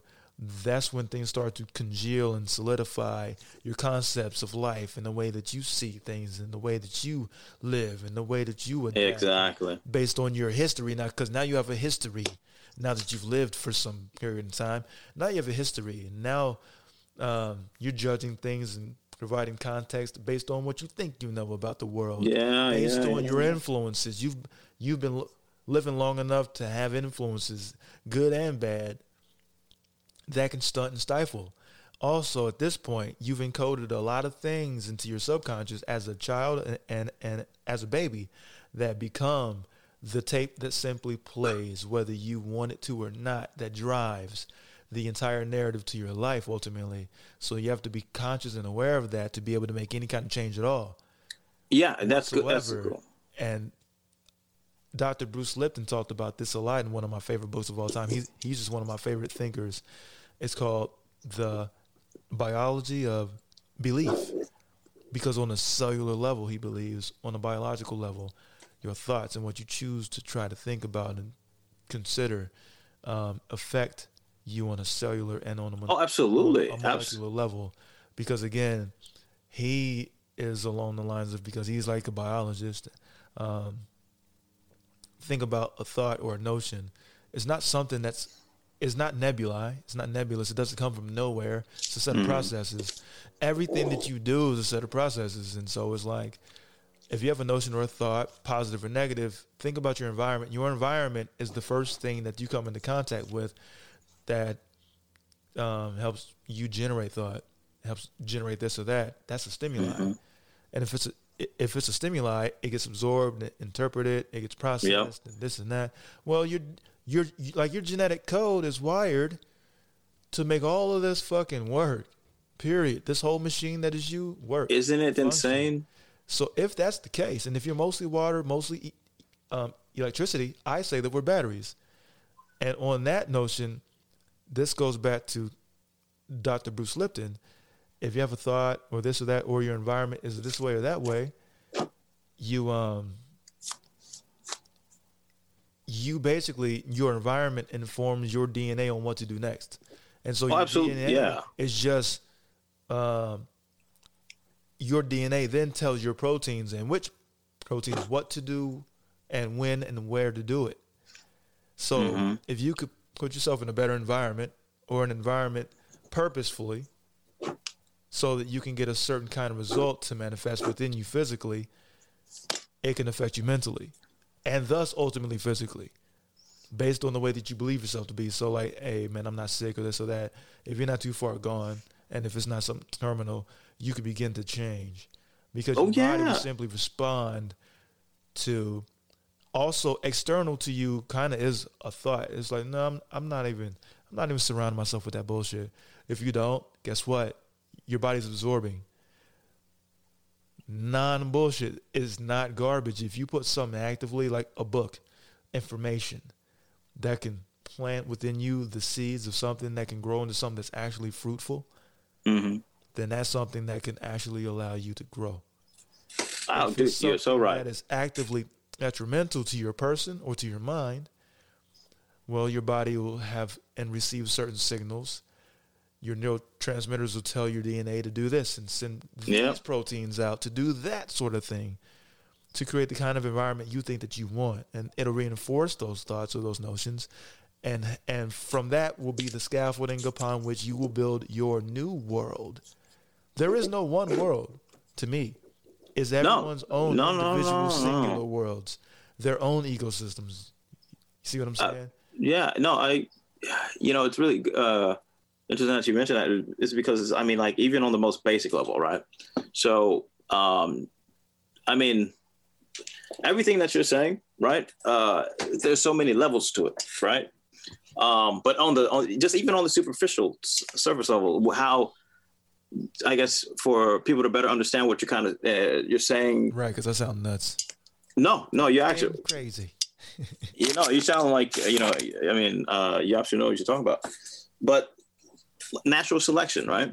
So, so natural selection is this idea that um, you and I'm I'm just really kind of giving a general uh, go on it. Is like so there were two concepts. So natural selection, uh, basically kind of Darwin-y thingy, where you know it's, it's yeah the Darwin thinking, and it's just like you know uh, you your your your group, the mutations in your group, whatever is most advantage to the environment, that particular individual or group, whatever that that trait is, that's what is is uh uh excuse me um prolonged. I'll just say that. Uh, it, it's the one it's the one that uh survives, Mhm. and you know the other ones that don't do so well in the environment they die off, and then you know hopefully the reproduction of that that particular variant is the one that the the variant uh, trait or gene that made it better for you to survive in your environment is the one that continues on.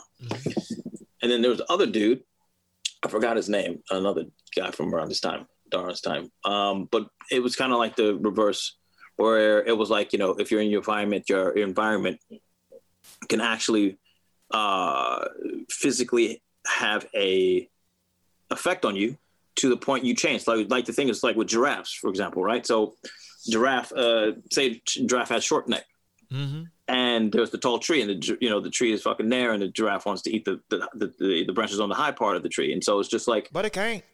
but it can't, right? Not so it's like uh, they were like, oh, okay. So what did the draft do? The draft just kept stretching its neck and stretching its neck and stretching its neck, and eventually, uh, that's how it evolved. It just kept stretching its neck, you know, to, to reach the higher trees. And so, um, so they said that wasn't the right the right uh, idea for evolution. Um, but we actually going to your point, right? We actually because it kind of it's actually kind of like a a, a It's a marriage of the two. It is Because when you think about, I think it really is. I want to say that the term, and I could be wrong, but it's, man, it's been so long. Biological determinism was the concept, wasn't it? I think it was. Yeah, yeah, yeah. But I think that's right. It. Yeah. So you got it. Um, uh, my memory's shit. I'm glad yours is, is good. So, um, but yeah. So that was the thing. Kind of going back to what you're talking about now. Um, our environment does affect us, right? Because it does have uh, physical and uh, almost cellular change. Because I mean, it's the simple fact that there's stress. Stress is, you know, it releases the uh, the basically uh, the, the cortisol in your system. And the cortisol makes you fucking act one way or another. Mm-hmm. So And that stress comes from what? environment, Your environment. Anything Right? external. And it's not necessarily a, a physical place. It can be a mental place that you it could to. be But absolutely. it's brought about. No one's floating in outer space, which is also an, environment and could fucking stress you out. yeah, don't- if you don't have a mask or a especially helmet. with no suit or fucking helmet, and Yeah. hurtling toward Mercury, and it's fucking hot there. that could cause some some stress. That could be a little bit, You know, Just a little bit. you know, you know, just a little bit. tap it. But to your point, that stress, that's the environment. And that's Yeah. activating certain nodes, certain receptors, which give your body and your DNA that deox, uh, deoxy, uh, what is it? Deoxyribonucleic acid? Yeah. Yeah, you. Yeah, It's been that's so it. since I said supercalifragilistic. Dude, I don't even say it anymore. Ugh, I, am I'm such an acronym motherfucker that I, you know, if I can shorten it, I'm, that's where I'm going. Yeah, that was absurd to even call it that.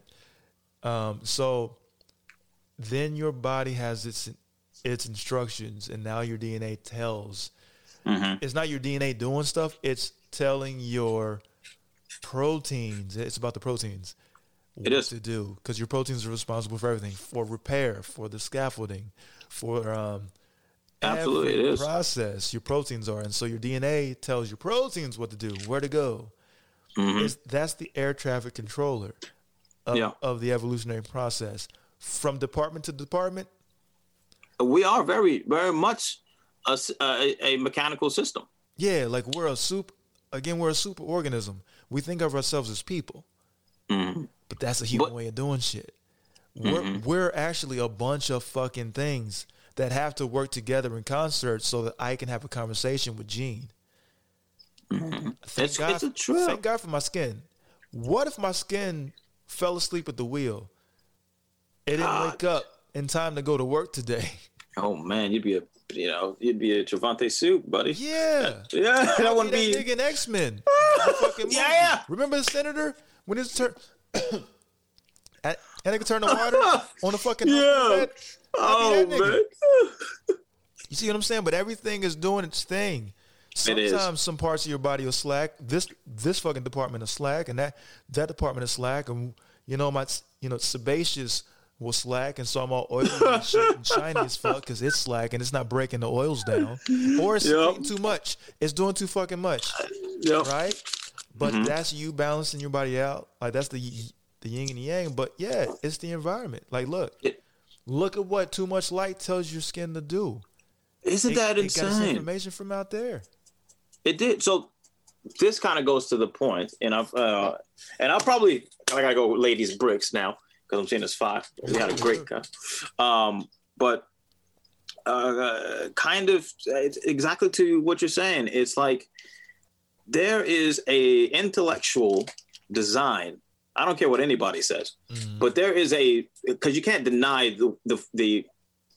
Oh my God. it's not so random that certain. I mean, out of the millions of processes that our body is actually going through, and now these are processes that again have to go through trial and error, Even over a billion years. Think about that. So say we've they what I think they said they, the, the the Earth has been around like 4.5 billion years, right? Quite a while.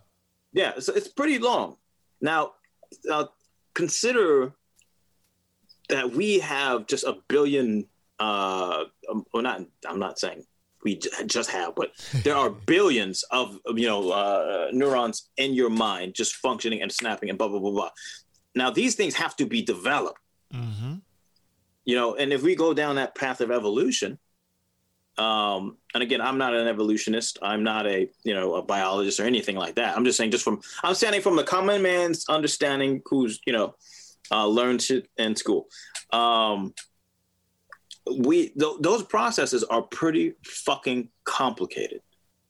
You know, um, so for for them to actually for us to be who we are right now, only 4.5 billion years later, which which humans they said didn't even show up until maybe like 2 point or 3.5 million years ago or something like that. I can't remember. I, I'm completely, completely off. We've been here But it wasn't- hilariously short period of time. Yeah, super short, you know. And then, well, I take that back. We're Primates. barely here. Yeah, we're, we're barely here, like in a blink of an eye. So, um, so the um, what I mean is primates. That's what they. That's what we're categorized as, right? So primates have been here two point or three point five million years or something like that. Humans, they said, have been here maybe about like us, us like our uh, Homo sapien, blah blah blah blah blah blah. We've been here maybe like two hundred thousand years or three hundred thousand years, some bullshit like that. Homo erectus has been here by far and away the longest, and they say that we'll probably never be able to do that again. That's insane, right? Because Homo erectus, yeah, like they've been here for millions. I want to say like over two million years. Yeah. Okay, that's what it is. Yeah, and then we've only been here Homo sapien because because Homo florensis, um, and then you know like the uh, Neanderthals, Homo Mhm. Neanderthalis, Homo florensis, um, and then those cats have been here a, a longer period of time um, than we have. But we, we're too Blink of an eye. We're too different. Yeah, so it's it's an oddity. We're we're definitely it's, there are some odd things that I I've I'm interested in researching more. Yeah. You know, and you know I always tell people that one of the biggest, uh, and I'm I'm gonna I'll kind of finish up with this, but because you know we'll we'll have a talk again in the future, I'm sure. This was so easy, dog, that we gotta continue to just do this just every and again, bro. If you willing, Yeah, to man. If you willing to bless, bless the podcast, and grace, grace the podcast and the listeners with your presence, man. I'm sure. I mean, like when Oh, brother. be- I love talking to you. I love talking Uh, to you too, bro. Uh, I love uh, I I love this. Uh, it's been it's an absolute pleasure speaking with you. Um, yeah, it's just like Neanderthals, right? Um, and I'm glad that you remember all the uh, the categorical terms because I fucking don't. I missed a few.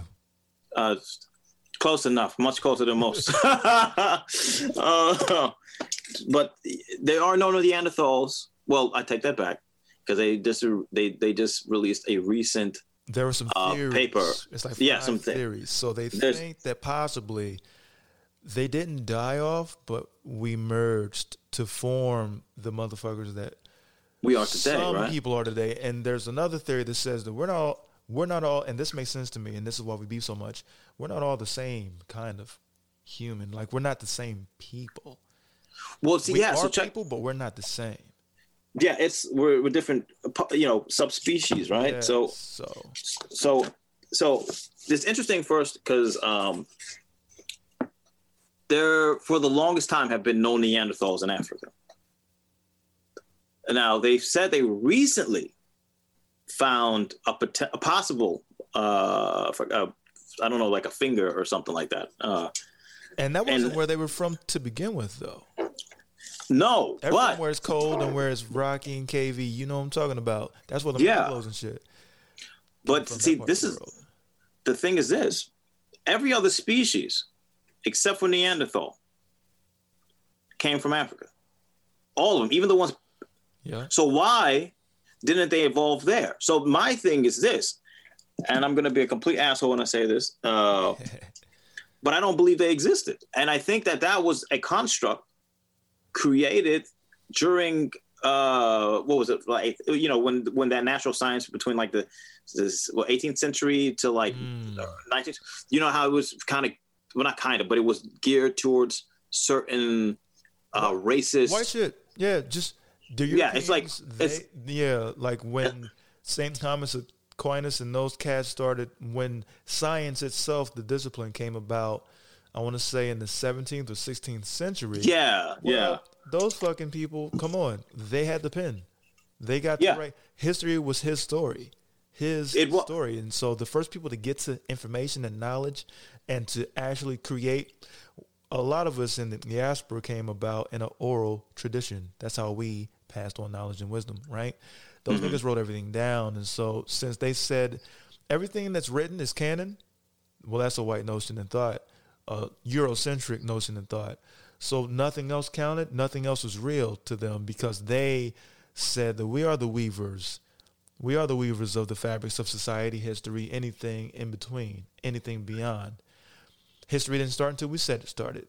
Hmm Well, yeah. Well, see, and that's another point. We'll have to have another discussion on the history thing too, because now there. Uh, see, I always uh, I look for not necessarily groups, right? Because groups just follow. That's what we. That's what happens. I look for uh, head figures because head figures are the ones who determine basically the literature that you get, the information that you get, the uh, the beliefs that you have, right? Mhm. Like all that shit. For example, we'll just use the Catholic Church as a as a um, as an example. So when uh, what's that dude's name? Martin Luther, right? Yeah. So when Martin- so he was um did he start Catholic? No. he, he No, he started a- Catholic. He was. clearly He was was a Catholic. Yeah, no. He had to die before niggas was like, yeah, so, Yeah. so I'm Lutheran. In honor of. yeah, no. He that's when he branched off. It was because he was a Catholic. Um, That's how he got and yeah and so like what happened was and a lot of people i don't know if they know this but uh, the literature at that like a lot of people there's a lot of misconceptions about europe you know um, a lot of misconceptions about europe just as any other part of the world but and the misconception is of its uh what do you call that uh, uh, sophistication and how sophisticated europe was right that's Yeah, they need to revisit who gave them their sophistication and and in fact their civility. yeah so that's like um that's one so going back to martin luther really quick right so the church used to have all the doctrines and all the doctrines were basically the education of the people Mhm. I've, you know and so unless you were part of nobility, nobility or you're an aristocrat you didn't read you didn't fucking you didn't know shit from shit Mhm. right you just you know that's why the uh, religion was so important because it was only you know uh knowledge that you were given Everything was flea bottom. bam Flea bottom in Westeros. Bunch of fucking Codricks. Oh man, yeah. So it's like, so so that was the case. So what Martin Luther did was he read the text. He was like, "This is some bullshit. It doesn't make sense. Some things are conflicting here." He took it to another level. He then printed out his own material because I think that was uh, with the use of the Gutenberg press, like because the Gutenberg that was another thing that changed in Europe too, the Gutenberg press, because that's when you started being able to print shit like on mass level. So Mm. you know so um but again a lot of people they're not they don't they're not putting the the, the pieces together to see how one thing you know uh waterfalls into another thing Hey, it's a one billion piece puzzle, man.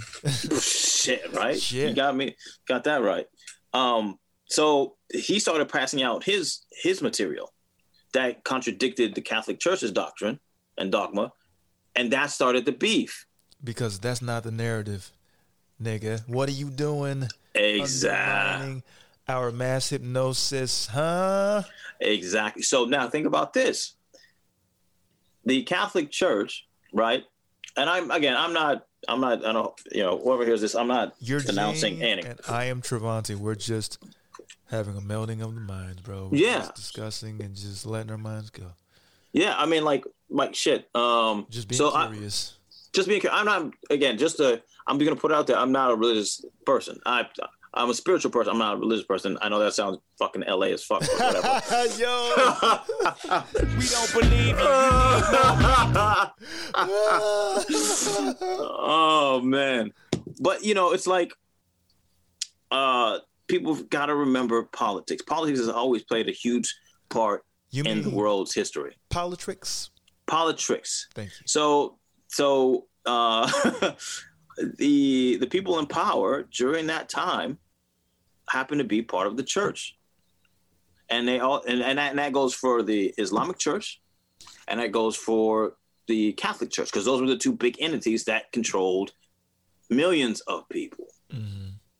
You know what I mean? So you gotta people gotta remember that. And and these any whenever you're a group who has power, and there's another group who has power, for for a reason that's mostly deals with greed and, and other shit, there's conflict. Bro, So- this is Netflix versus Hulu versus Amazon Prime. Exactly. It's never changed, and so this is um, Fox versus CBS versus. They're competing for the same niggas on the same planet. Still, exactly. To this So day, to this day, right? So the, the point I'm trying to make, I use Lutheran or uh, Martin Luther was because it, it's all about control of information, Mhm. and and you have to, and I think we have to, as a people, we have to start actually looking more towards the actual individuals behind the causes, opposed to kind of letting it become part of the nebula, and then you know, because then we can't figure out who the problem is, and if we can't figure out the problem, then we can't get to the solution. Mhm. You know what I mean? I mean, it's just like, uh, you know, uh, when black people were brought over to America as slaves, right? Mhm. And um, even though they had white indentured servants and all that stuff, and they were they were uh, coexisting in like certain parts of uh, the country, whatever. But the big change came when the dude, I think it was the Virginia thing, where he he it was like the uh, like 1733 or some bullshit like that. I don't know. But he, you know, that's when we had the establishment of black and white. You know what I'm talking about? yeah, they had to.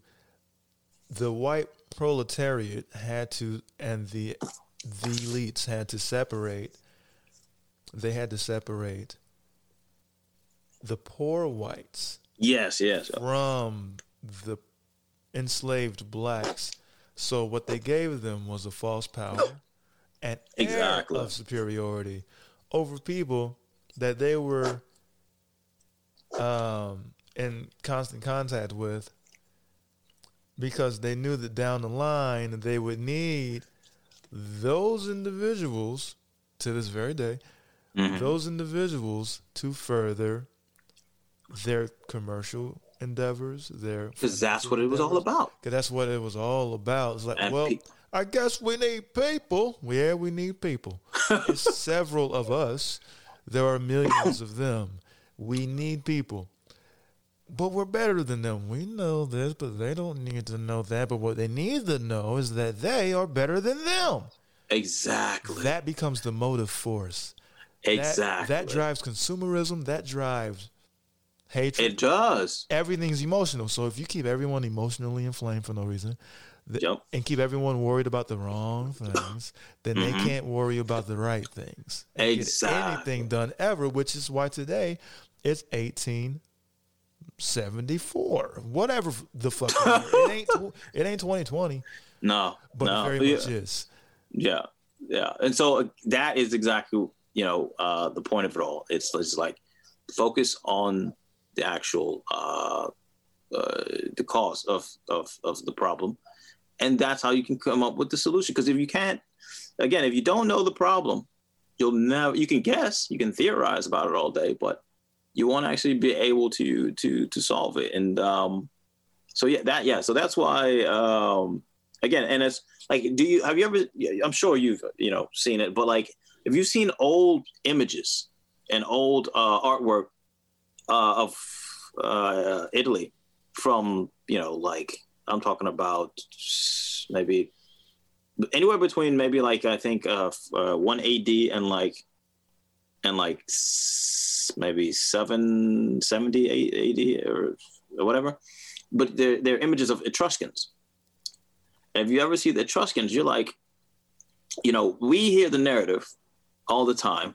Why are there black people in uh, Italy or in Sicily, right? And everybody goes to the Moorish bullshit, right? Like that happened. There's no doubt about it. I'm not gonna say it didn't happen, but it, it's it's almost as if we didn't if we didn't know how to travel past, you know, the Sahara Desert. Like we said, here's the Sahara Desert. Oh, we got to turn back. No, it's like first off, that's the biggest pile of shit because we, and when I say we, I'm talking about uh, uh, people with darker skin of the diaspora, the African diaspora. s- moved up to uh, the rest of the world. Wherever- So everybody, so the, every at the end of the day, if you want to be technical about it, everybody's black, Yes, but, Easy. right? easy. You know, Fuck easy. So, but we've we're so uh, we're, we're hung hung up again, like on on on on uh, veneers and facades and and labels and blah blah blah blah blah and because again, powerful people know what the fuck they're doing. The Renaissance period, bro. Mm. So that was a critical moment too, because that was one of the first times. That was really, really the first time, unless there was a time before that that I'm not aware of, that um, a deity was really given a face Yes. outside of a cave drawing, and so they all decided on Kid Rock. Kid Rock, Kid uh, Kid Rock would be their Jesus, and when you gave a deity a face, and that means well, Kid Rock's got a dad. Well, that's God. So now God's a person, a face, Yeah. a thing, looks down at you, stares at you. When that happened, that was really the first marketing campaign for the Crusades and everything to follow. Yeah. No, you're right. Uh, um, Well, you're absolutely right I don't know. Crusades were before or after. I can't fucking remember. It was No, I, well, before. Before, uh, right. But I know what you yeah, I know what you're talking about. It's um The Renaissance is when they began their first viral campaign mhm, for white supremacy mhm. From a place of Eurocentricity, but it was to make and paint the world white because if we are to be under one God and that God is white, or that, or and then sent, sent his son down to rock out, you know, and Yeah, uh, yeah. you know, to have dominion, then the people that look like that guy are going to be of the guy and therefore better than those guys who don't resemble or look like that guy. Well, you were the first people to commission artists, and they used art as the vehicle by which to deliver the message to the world. Then they, What's and then they did the Papal Bull in 1492 or 95, something like that, Mm-hmm. where they drew, they drew the line of demarcation, which separated the Catholic world from the rest of it. And, oh yeah, yeah. I mean, that's why helped South America split in half now. It's like, all right, so half of it is uh, Spanish speaking, the other half is Portuguese. Um, well, that's literally where the line of demarcation was drawn by the Catholics way back then, and that split the world in half.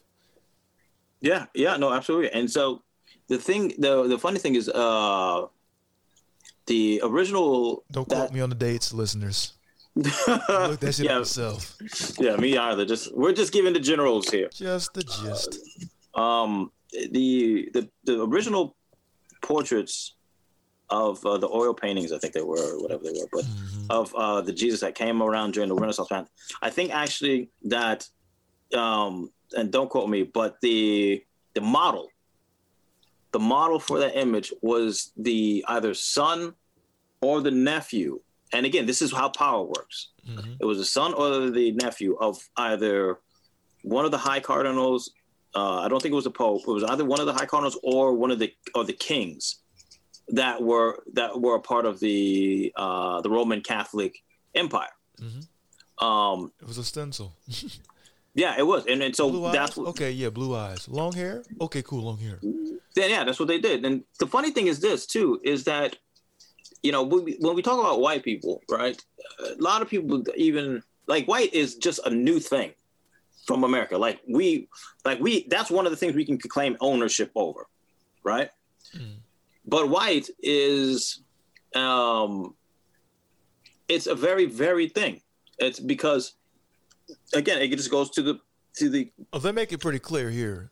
White no here white. yeah here yeah, Yeah, that- yeah. and that's it's very interesting because it's two, two set, different sets of ideology right so it's Yeah, like, like, if you're in Europe, A it's German- different. A German is a German. Yeah, Um, yeah, a Swede is a Swede. yeah. A Finn Yeah. is Finnish from Finland. and you and they know it and they know and, and see that's the thing about america that's fucked up is because of that generalization because i think and honestly that's why i think a lot of uh black people in america have an issue is because if you go to uh again like you said europe right if you go to africa you know what part of the the the i'll just say the the landmass you're from Mhm. you know so you have and then and then that builds on culture and that builds on dialects and blah blah blah blah blah blah blah but here i mean that also builds on our our, our physical nature our bodies because that you know deals with food and and and uh, like you know diets and past diets and and certain different things that we used to do Are you saying that we're not a monolith? Unfortunately but you know the thing is that's what it is Yeah. you know i mean look if we're gonna be a monolith then let's fucking be serious right Can't let's be it. serious exactly There's we no can't. greater diversity of people than us. so it's like we're south america i mean everywhere everywhere Yeah. Um, everywhere. but yeah so like I'm black. Anderson Silva's Anderson Silva's black. But guess what? That nigga's he speaks Portuguese, and he grew up in Brazil, Curitiba, Mhm.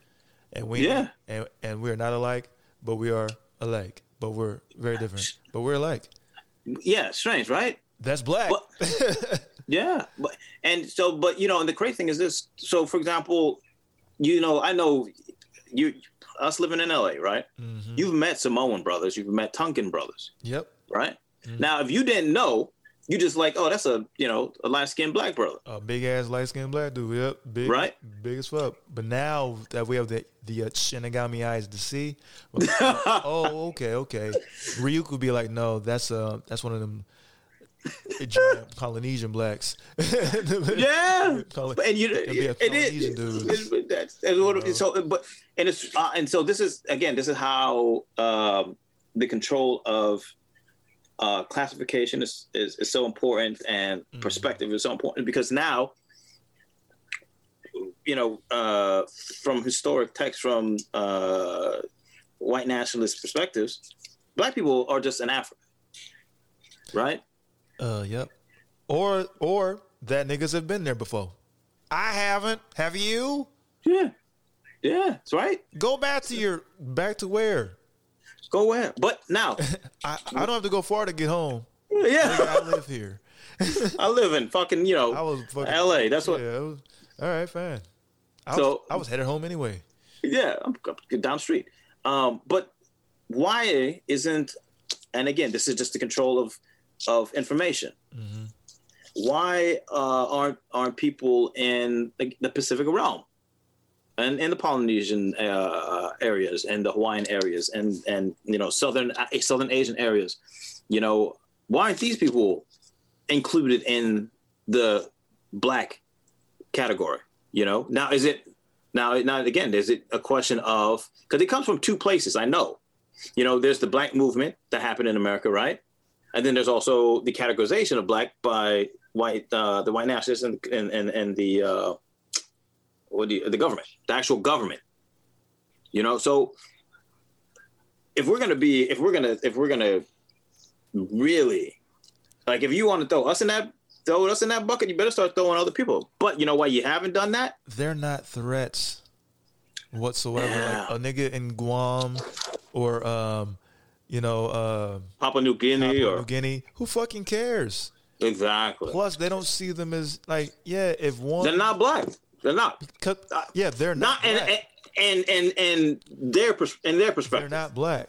Exactly. But Black is all of the lack that they feel that they have that we have over them. Mm-hmm. That's why we are so small a population, but take up the highest amount of hard drive space in their lives and in their memories and in their thoughts and in their policies and in everything that they design to suppress this small population is because they are fully aware of the power we naturally walk with and wield that are unaware of unfortunately we need to feel and understand and recognize and exercise our true power but they feel it because it is energy and they can't match it and they don't have it. So they have to come up with some dense network of just so many layers of schemes and plots and campaigns and and modalities and ways to suppress us in every possible way. And they've done it and they've never let up and they've kept the pressure on full tilt full speed ahead this whole time. Because I'm telling you they feel as though they cannot afford to let us flourish in any possible way. And so they went for the mind as soon as they could. I, like it's the first thing you do in the circus. I'm guessing is when you have the biggest mammal on the planet that you have to learn how to control. You got to let you got to destroy its mind. You got to get it to believe. Yeah, absolutely. It can't break those chains when it could without even thinking about it. It's one of the most powerful organisms on the planet. They they took notice of this, and so they went for the mind first. Plus, they sold something to the people that they were already familiar with. They were already familiar with slavery. So Mm-hmm. you have some of the captors that look like you. Them niggas sold y'all off because of tribalism. They Mm-hmm. understood that they were different and that in that there's diversity, but that's when diversity gets unfortunate. So that's when King Ghezo and the and like you know like the people in the Mali Empire and like the you name it, they had their own slaves. They looked like and resembled them possibly, mm-hmm. but they weren't them. You see Exactly. what I'm saying? Yeah, absolutely, They were yeah. different nations. So to them, they were just prisoners of war. You did your bid. You did your time. You worked that shit off. Maybe we'll let you go someday. So it was easier to sell chattel. So when you get some of those captors to play along with the Dutch and with whoever came along with their hmm. fleets, and they said, "Hey, here's the pitch." Oh, okay, okay, cool, cool, cool. Well, we got some slaves. Here you go. Yeah. And then they Yeah. get to a point to where in like 1614, you let those treaties and that agreement dissolve. You don't renew. And you say, you know what, niggas, you can on the boat too. Wait, Mm-hmm. that wait, wait, wait, wait. That wasn't a part of the deal.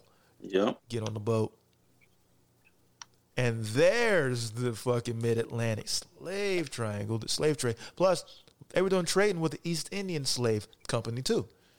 Oh yeah, they were the biggest. All niggas pay people in spices and trinkets. Spices and trinkets. Alcohol, spices, trinkets. Right. So material things, detrimental alcoholic things.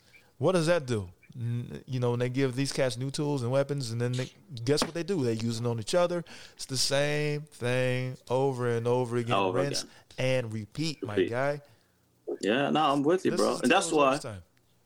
All this time. Like, yeah, I'm, I'm with you 100. percent And that's why I'm like, you know, for me, I always say that my brother is the one, and I don't matter who you are or what you look like. My brother is the one who walks with me with the same mindset, The tribe. right? The tribe, you know, which uh, and they find each other. It's like it's a funny like thing. You don't really look or search. You just end up around and with and fucking Yeah. with. Like you just like I just this is you just look around, you left and to your right, and you're just thankful for who and what you and what you're you're just surrounded by. You're like, nah, this is right. Yeah, and again, it's like wavelengths. Like going back to what you said earlier, it's, it's wavelengths, and it's just like you got to be careful again of the uh, the groups or the individuals who are greedy, because that's where all this shit stems from. All this shit stems from greed. It really, it really and utterly does. And then, and then from greed, it takes on, it, it evolves and metamorphs into other things. But it's greed because, like, um, if if you were satisfied, right? If not just and and, it and what I mean is I'm talking about a general satisfaction of being. If you were satisfied in yourself, you wouldn't want anything from anyone else. You wouldn't. So so all the, the hate there would be no hate because hate is basically because of of expectation and desire. But if you didn't if we didn't have that, I mean, we wouldn't. But we need it. Uh, not we, but I'm saying, but but we need it in terms of the way that the thinking of of the people in power are. They're like, we need it because it functions well for us. It functions well for us. It, it functions too well for us because, uh, you know, um, uh, it's not natural. It's it's it's oddly unnatural. Like, um, what is unnatural to you? Because I feel like the way that we move is the most natural. That's what's unfortunate. I think that Yeah. people think that humans, that people are inherently good. I I don't I don't, I don't think so. I I don't think you know default. Our default is bullshit. And Yeah, who was that- it? That's why we so easily we can get taught cool things and raised with teachable moments and lessons, but how quickly do people forget? Because I think that you just like like people fall back into a default. How quickly shit hits the fan when shit hits the fan. You see what I'm Yeah. saying? Like when there's chaos and people see chaos, people like, oh, they're punching and kicking. Random people, I'm fuck you, no fuck you, and then they start punching. yeah yeah that crab mentality. I mean I forgot what it's called. Uh, It's primal, it seems. it, well Because you can see chimps doing the same shit. Yeah, you know what? They did an experiment with these chimps, right? It was really interesting. Now, I don't believe that all humanity is inherently good. I, I was it Hobbes that kind of went against Hobbes, Tom, uh, Tom Hobbes, Thomas Hobbes. Thomas Hobbes, yeah. He was like, you know, man is just fucked up. I think it was him, or was it? I think it was him because Locke. It was Thomas Locke- Hobbes, and it was um, Travanti Waller. Yeah, I think he said it too. I think No. that was that too. I uh, that. Uh, I, I don't honestly, uh, I don't believe that uh, humanity is inherently evil. I don't believe humanity is inherently good Mm-hmm. completely. Now, I do believe that people are inherently good. I do believe that there are also subgroups within that humanity that are inherently bad. Now, what I mean by that is there was an experiment, and this is nobody we know. I know. I got We're wrapping up. Where, where, We're wrapping up. Thanks for being so patient Yeah. with us, little doggy. Yeah. What's his name? Oh, this is a her now. This is the other one. You said That's this is a Yuki. her now. Yeah, no, this is Yuki. Yuki, Yuki. Yeah, Rock yeah. Yuki. Yeah. Um, so I think again, it's just balance. I think it's balance. Honestly, that's what I think the purpose of life is is, is the balance. Because if it wasn't, then we wouldn't have life. Um, that there are. Oh, so I'm sorry. Uh, went on uh, digressing, but um, there it was an experiment with these. Uh, I think bonobo apes or something shit like that. And what happened was that they the apes, and it was a natural observation. It wasn't. They didn't. You know, uh, it wasn't like a. Uh, uh, what is it called? It wasn't an experiment. It wasn't an experiment that that they did. It was just a natural observation. So what happened was there was this group of apes, this uh, troop of apes, and they uh, they had the alpha males, the beta males, the, the females. And so what happened actually was that the because of that the, the nature of the, the alpha male, the aggressive nature of the alpha male, um, you know, the alpha male always eats first, it fucks first, it does all that shit, right? It's the, it's it's the uh, uh, the, again, I just I call it the aggressor. It is the aggressor. So it gets what it, it wants, you know, uh, through physical altercations most of the time, right? Um, so there was a uh, a meat packing company or some shit. I forgot what it was. But what happened was they they threw some uh, tainted meat that had uh, tuberculosis. No, not tuberculosis. Uh, what the fuck was it? Gosh, sorry, I'm, my memory's not that great. But anyway, it was it was a it was tainted meat and it, and, and it had uh, some uh, They died off. Those alphas died off. They got to eat first. Exactly, and they died off. And when the alphas died off, after uh, the the, the researchers continued to research the the bonobo apes, and they lived in a peaceful community. The decent ones ascended to the throne. Yeah, and and so they showed, and they said, uh, or they they observed that all the everybody everybody got food. You know, uh, the females, the female apes weren't uh, anxious as anxious. Oh, Uh, they they were smashing balls and shit. That Nah, they them hoes be doing dudes dirty Dude. bonobo ape community. right? They That- be crunching nuts and shit,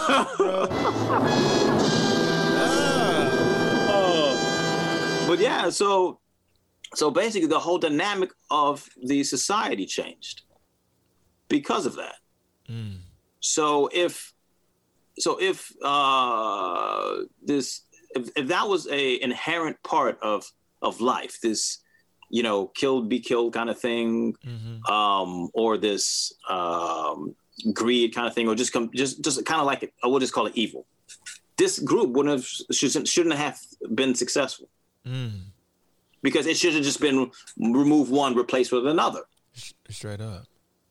so uh, so yeah I, I just think that there are different types of uh, temperaments there are for sure different types of temperaments you got people who are cool and down and you know uh, but then you got people who are just naturally fucking aggressive for whatever reasons i mean That's there's true, man. That's really interesting. Yeah.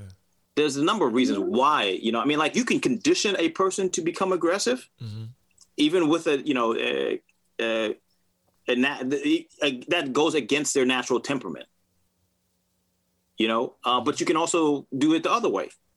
But uh, you know it's uh, there's so many factors. Don't get me wrong. There's a lot of factors. I mean you know like we were kind of talking about earlier there's environmental factors um, there's social factors. There's a lot of factors that do go into it um, but and i have to believe that people do have a natural core temperament.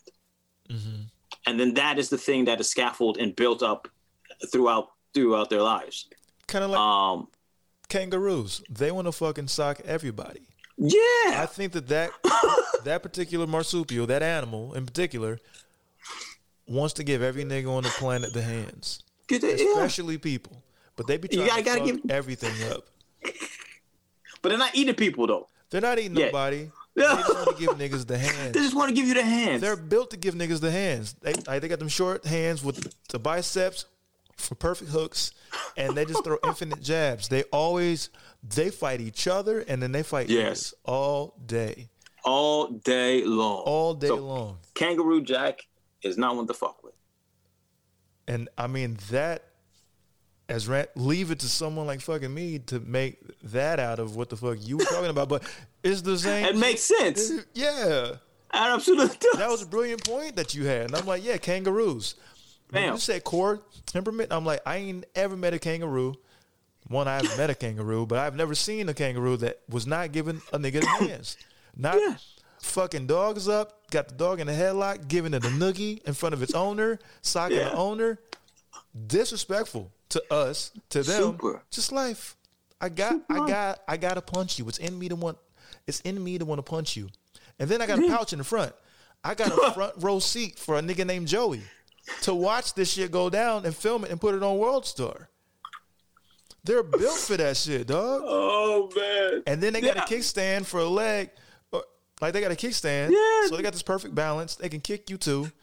They're moving around. Yeah, No. slipping punches and Yeah. shit. Bro, they're built to box just like a bear is built to wrestle. it didn't watch wrestling and, learn how to wrestle. It was a natural wrestler. And that's where we got wrestling. Ain't that crazy? Isn't that interesting?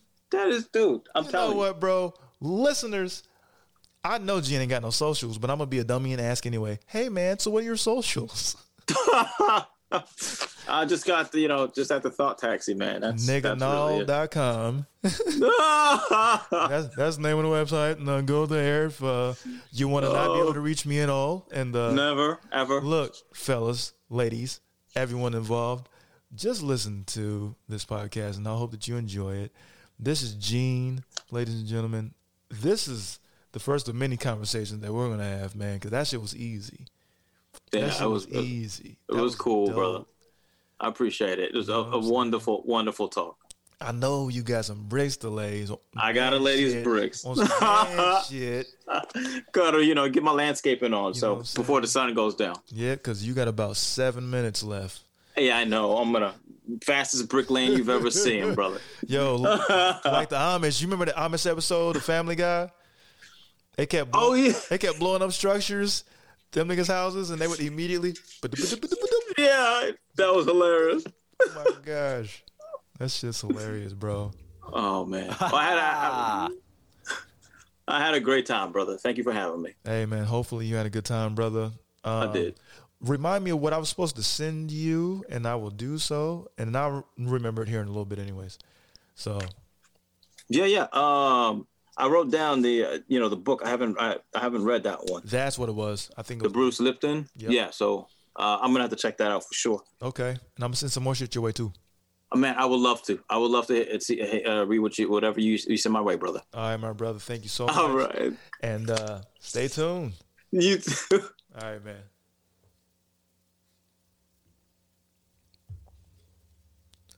Y'all, ladies and gentlemen, I'm telling you.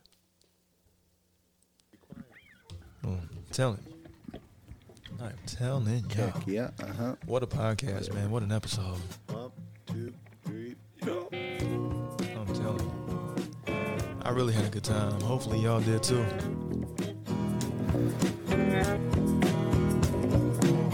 Ladies and gentlemen, if you want to reach out to me, I'm Monkey D. Travanti. You can find me at Monkey D. Travanti on Twitter, Monkey D. Travanti on Instagram. If you want to send some content, I don't know, inquiries, send it to imeanpod at gmail.com. And everybody have a wonderful Sunday, man, and week. We out.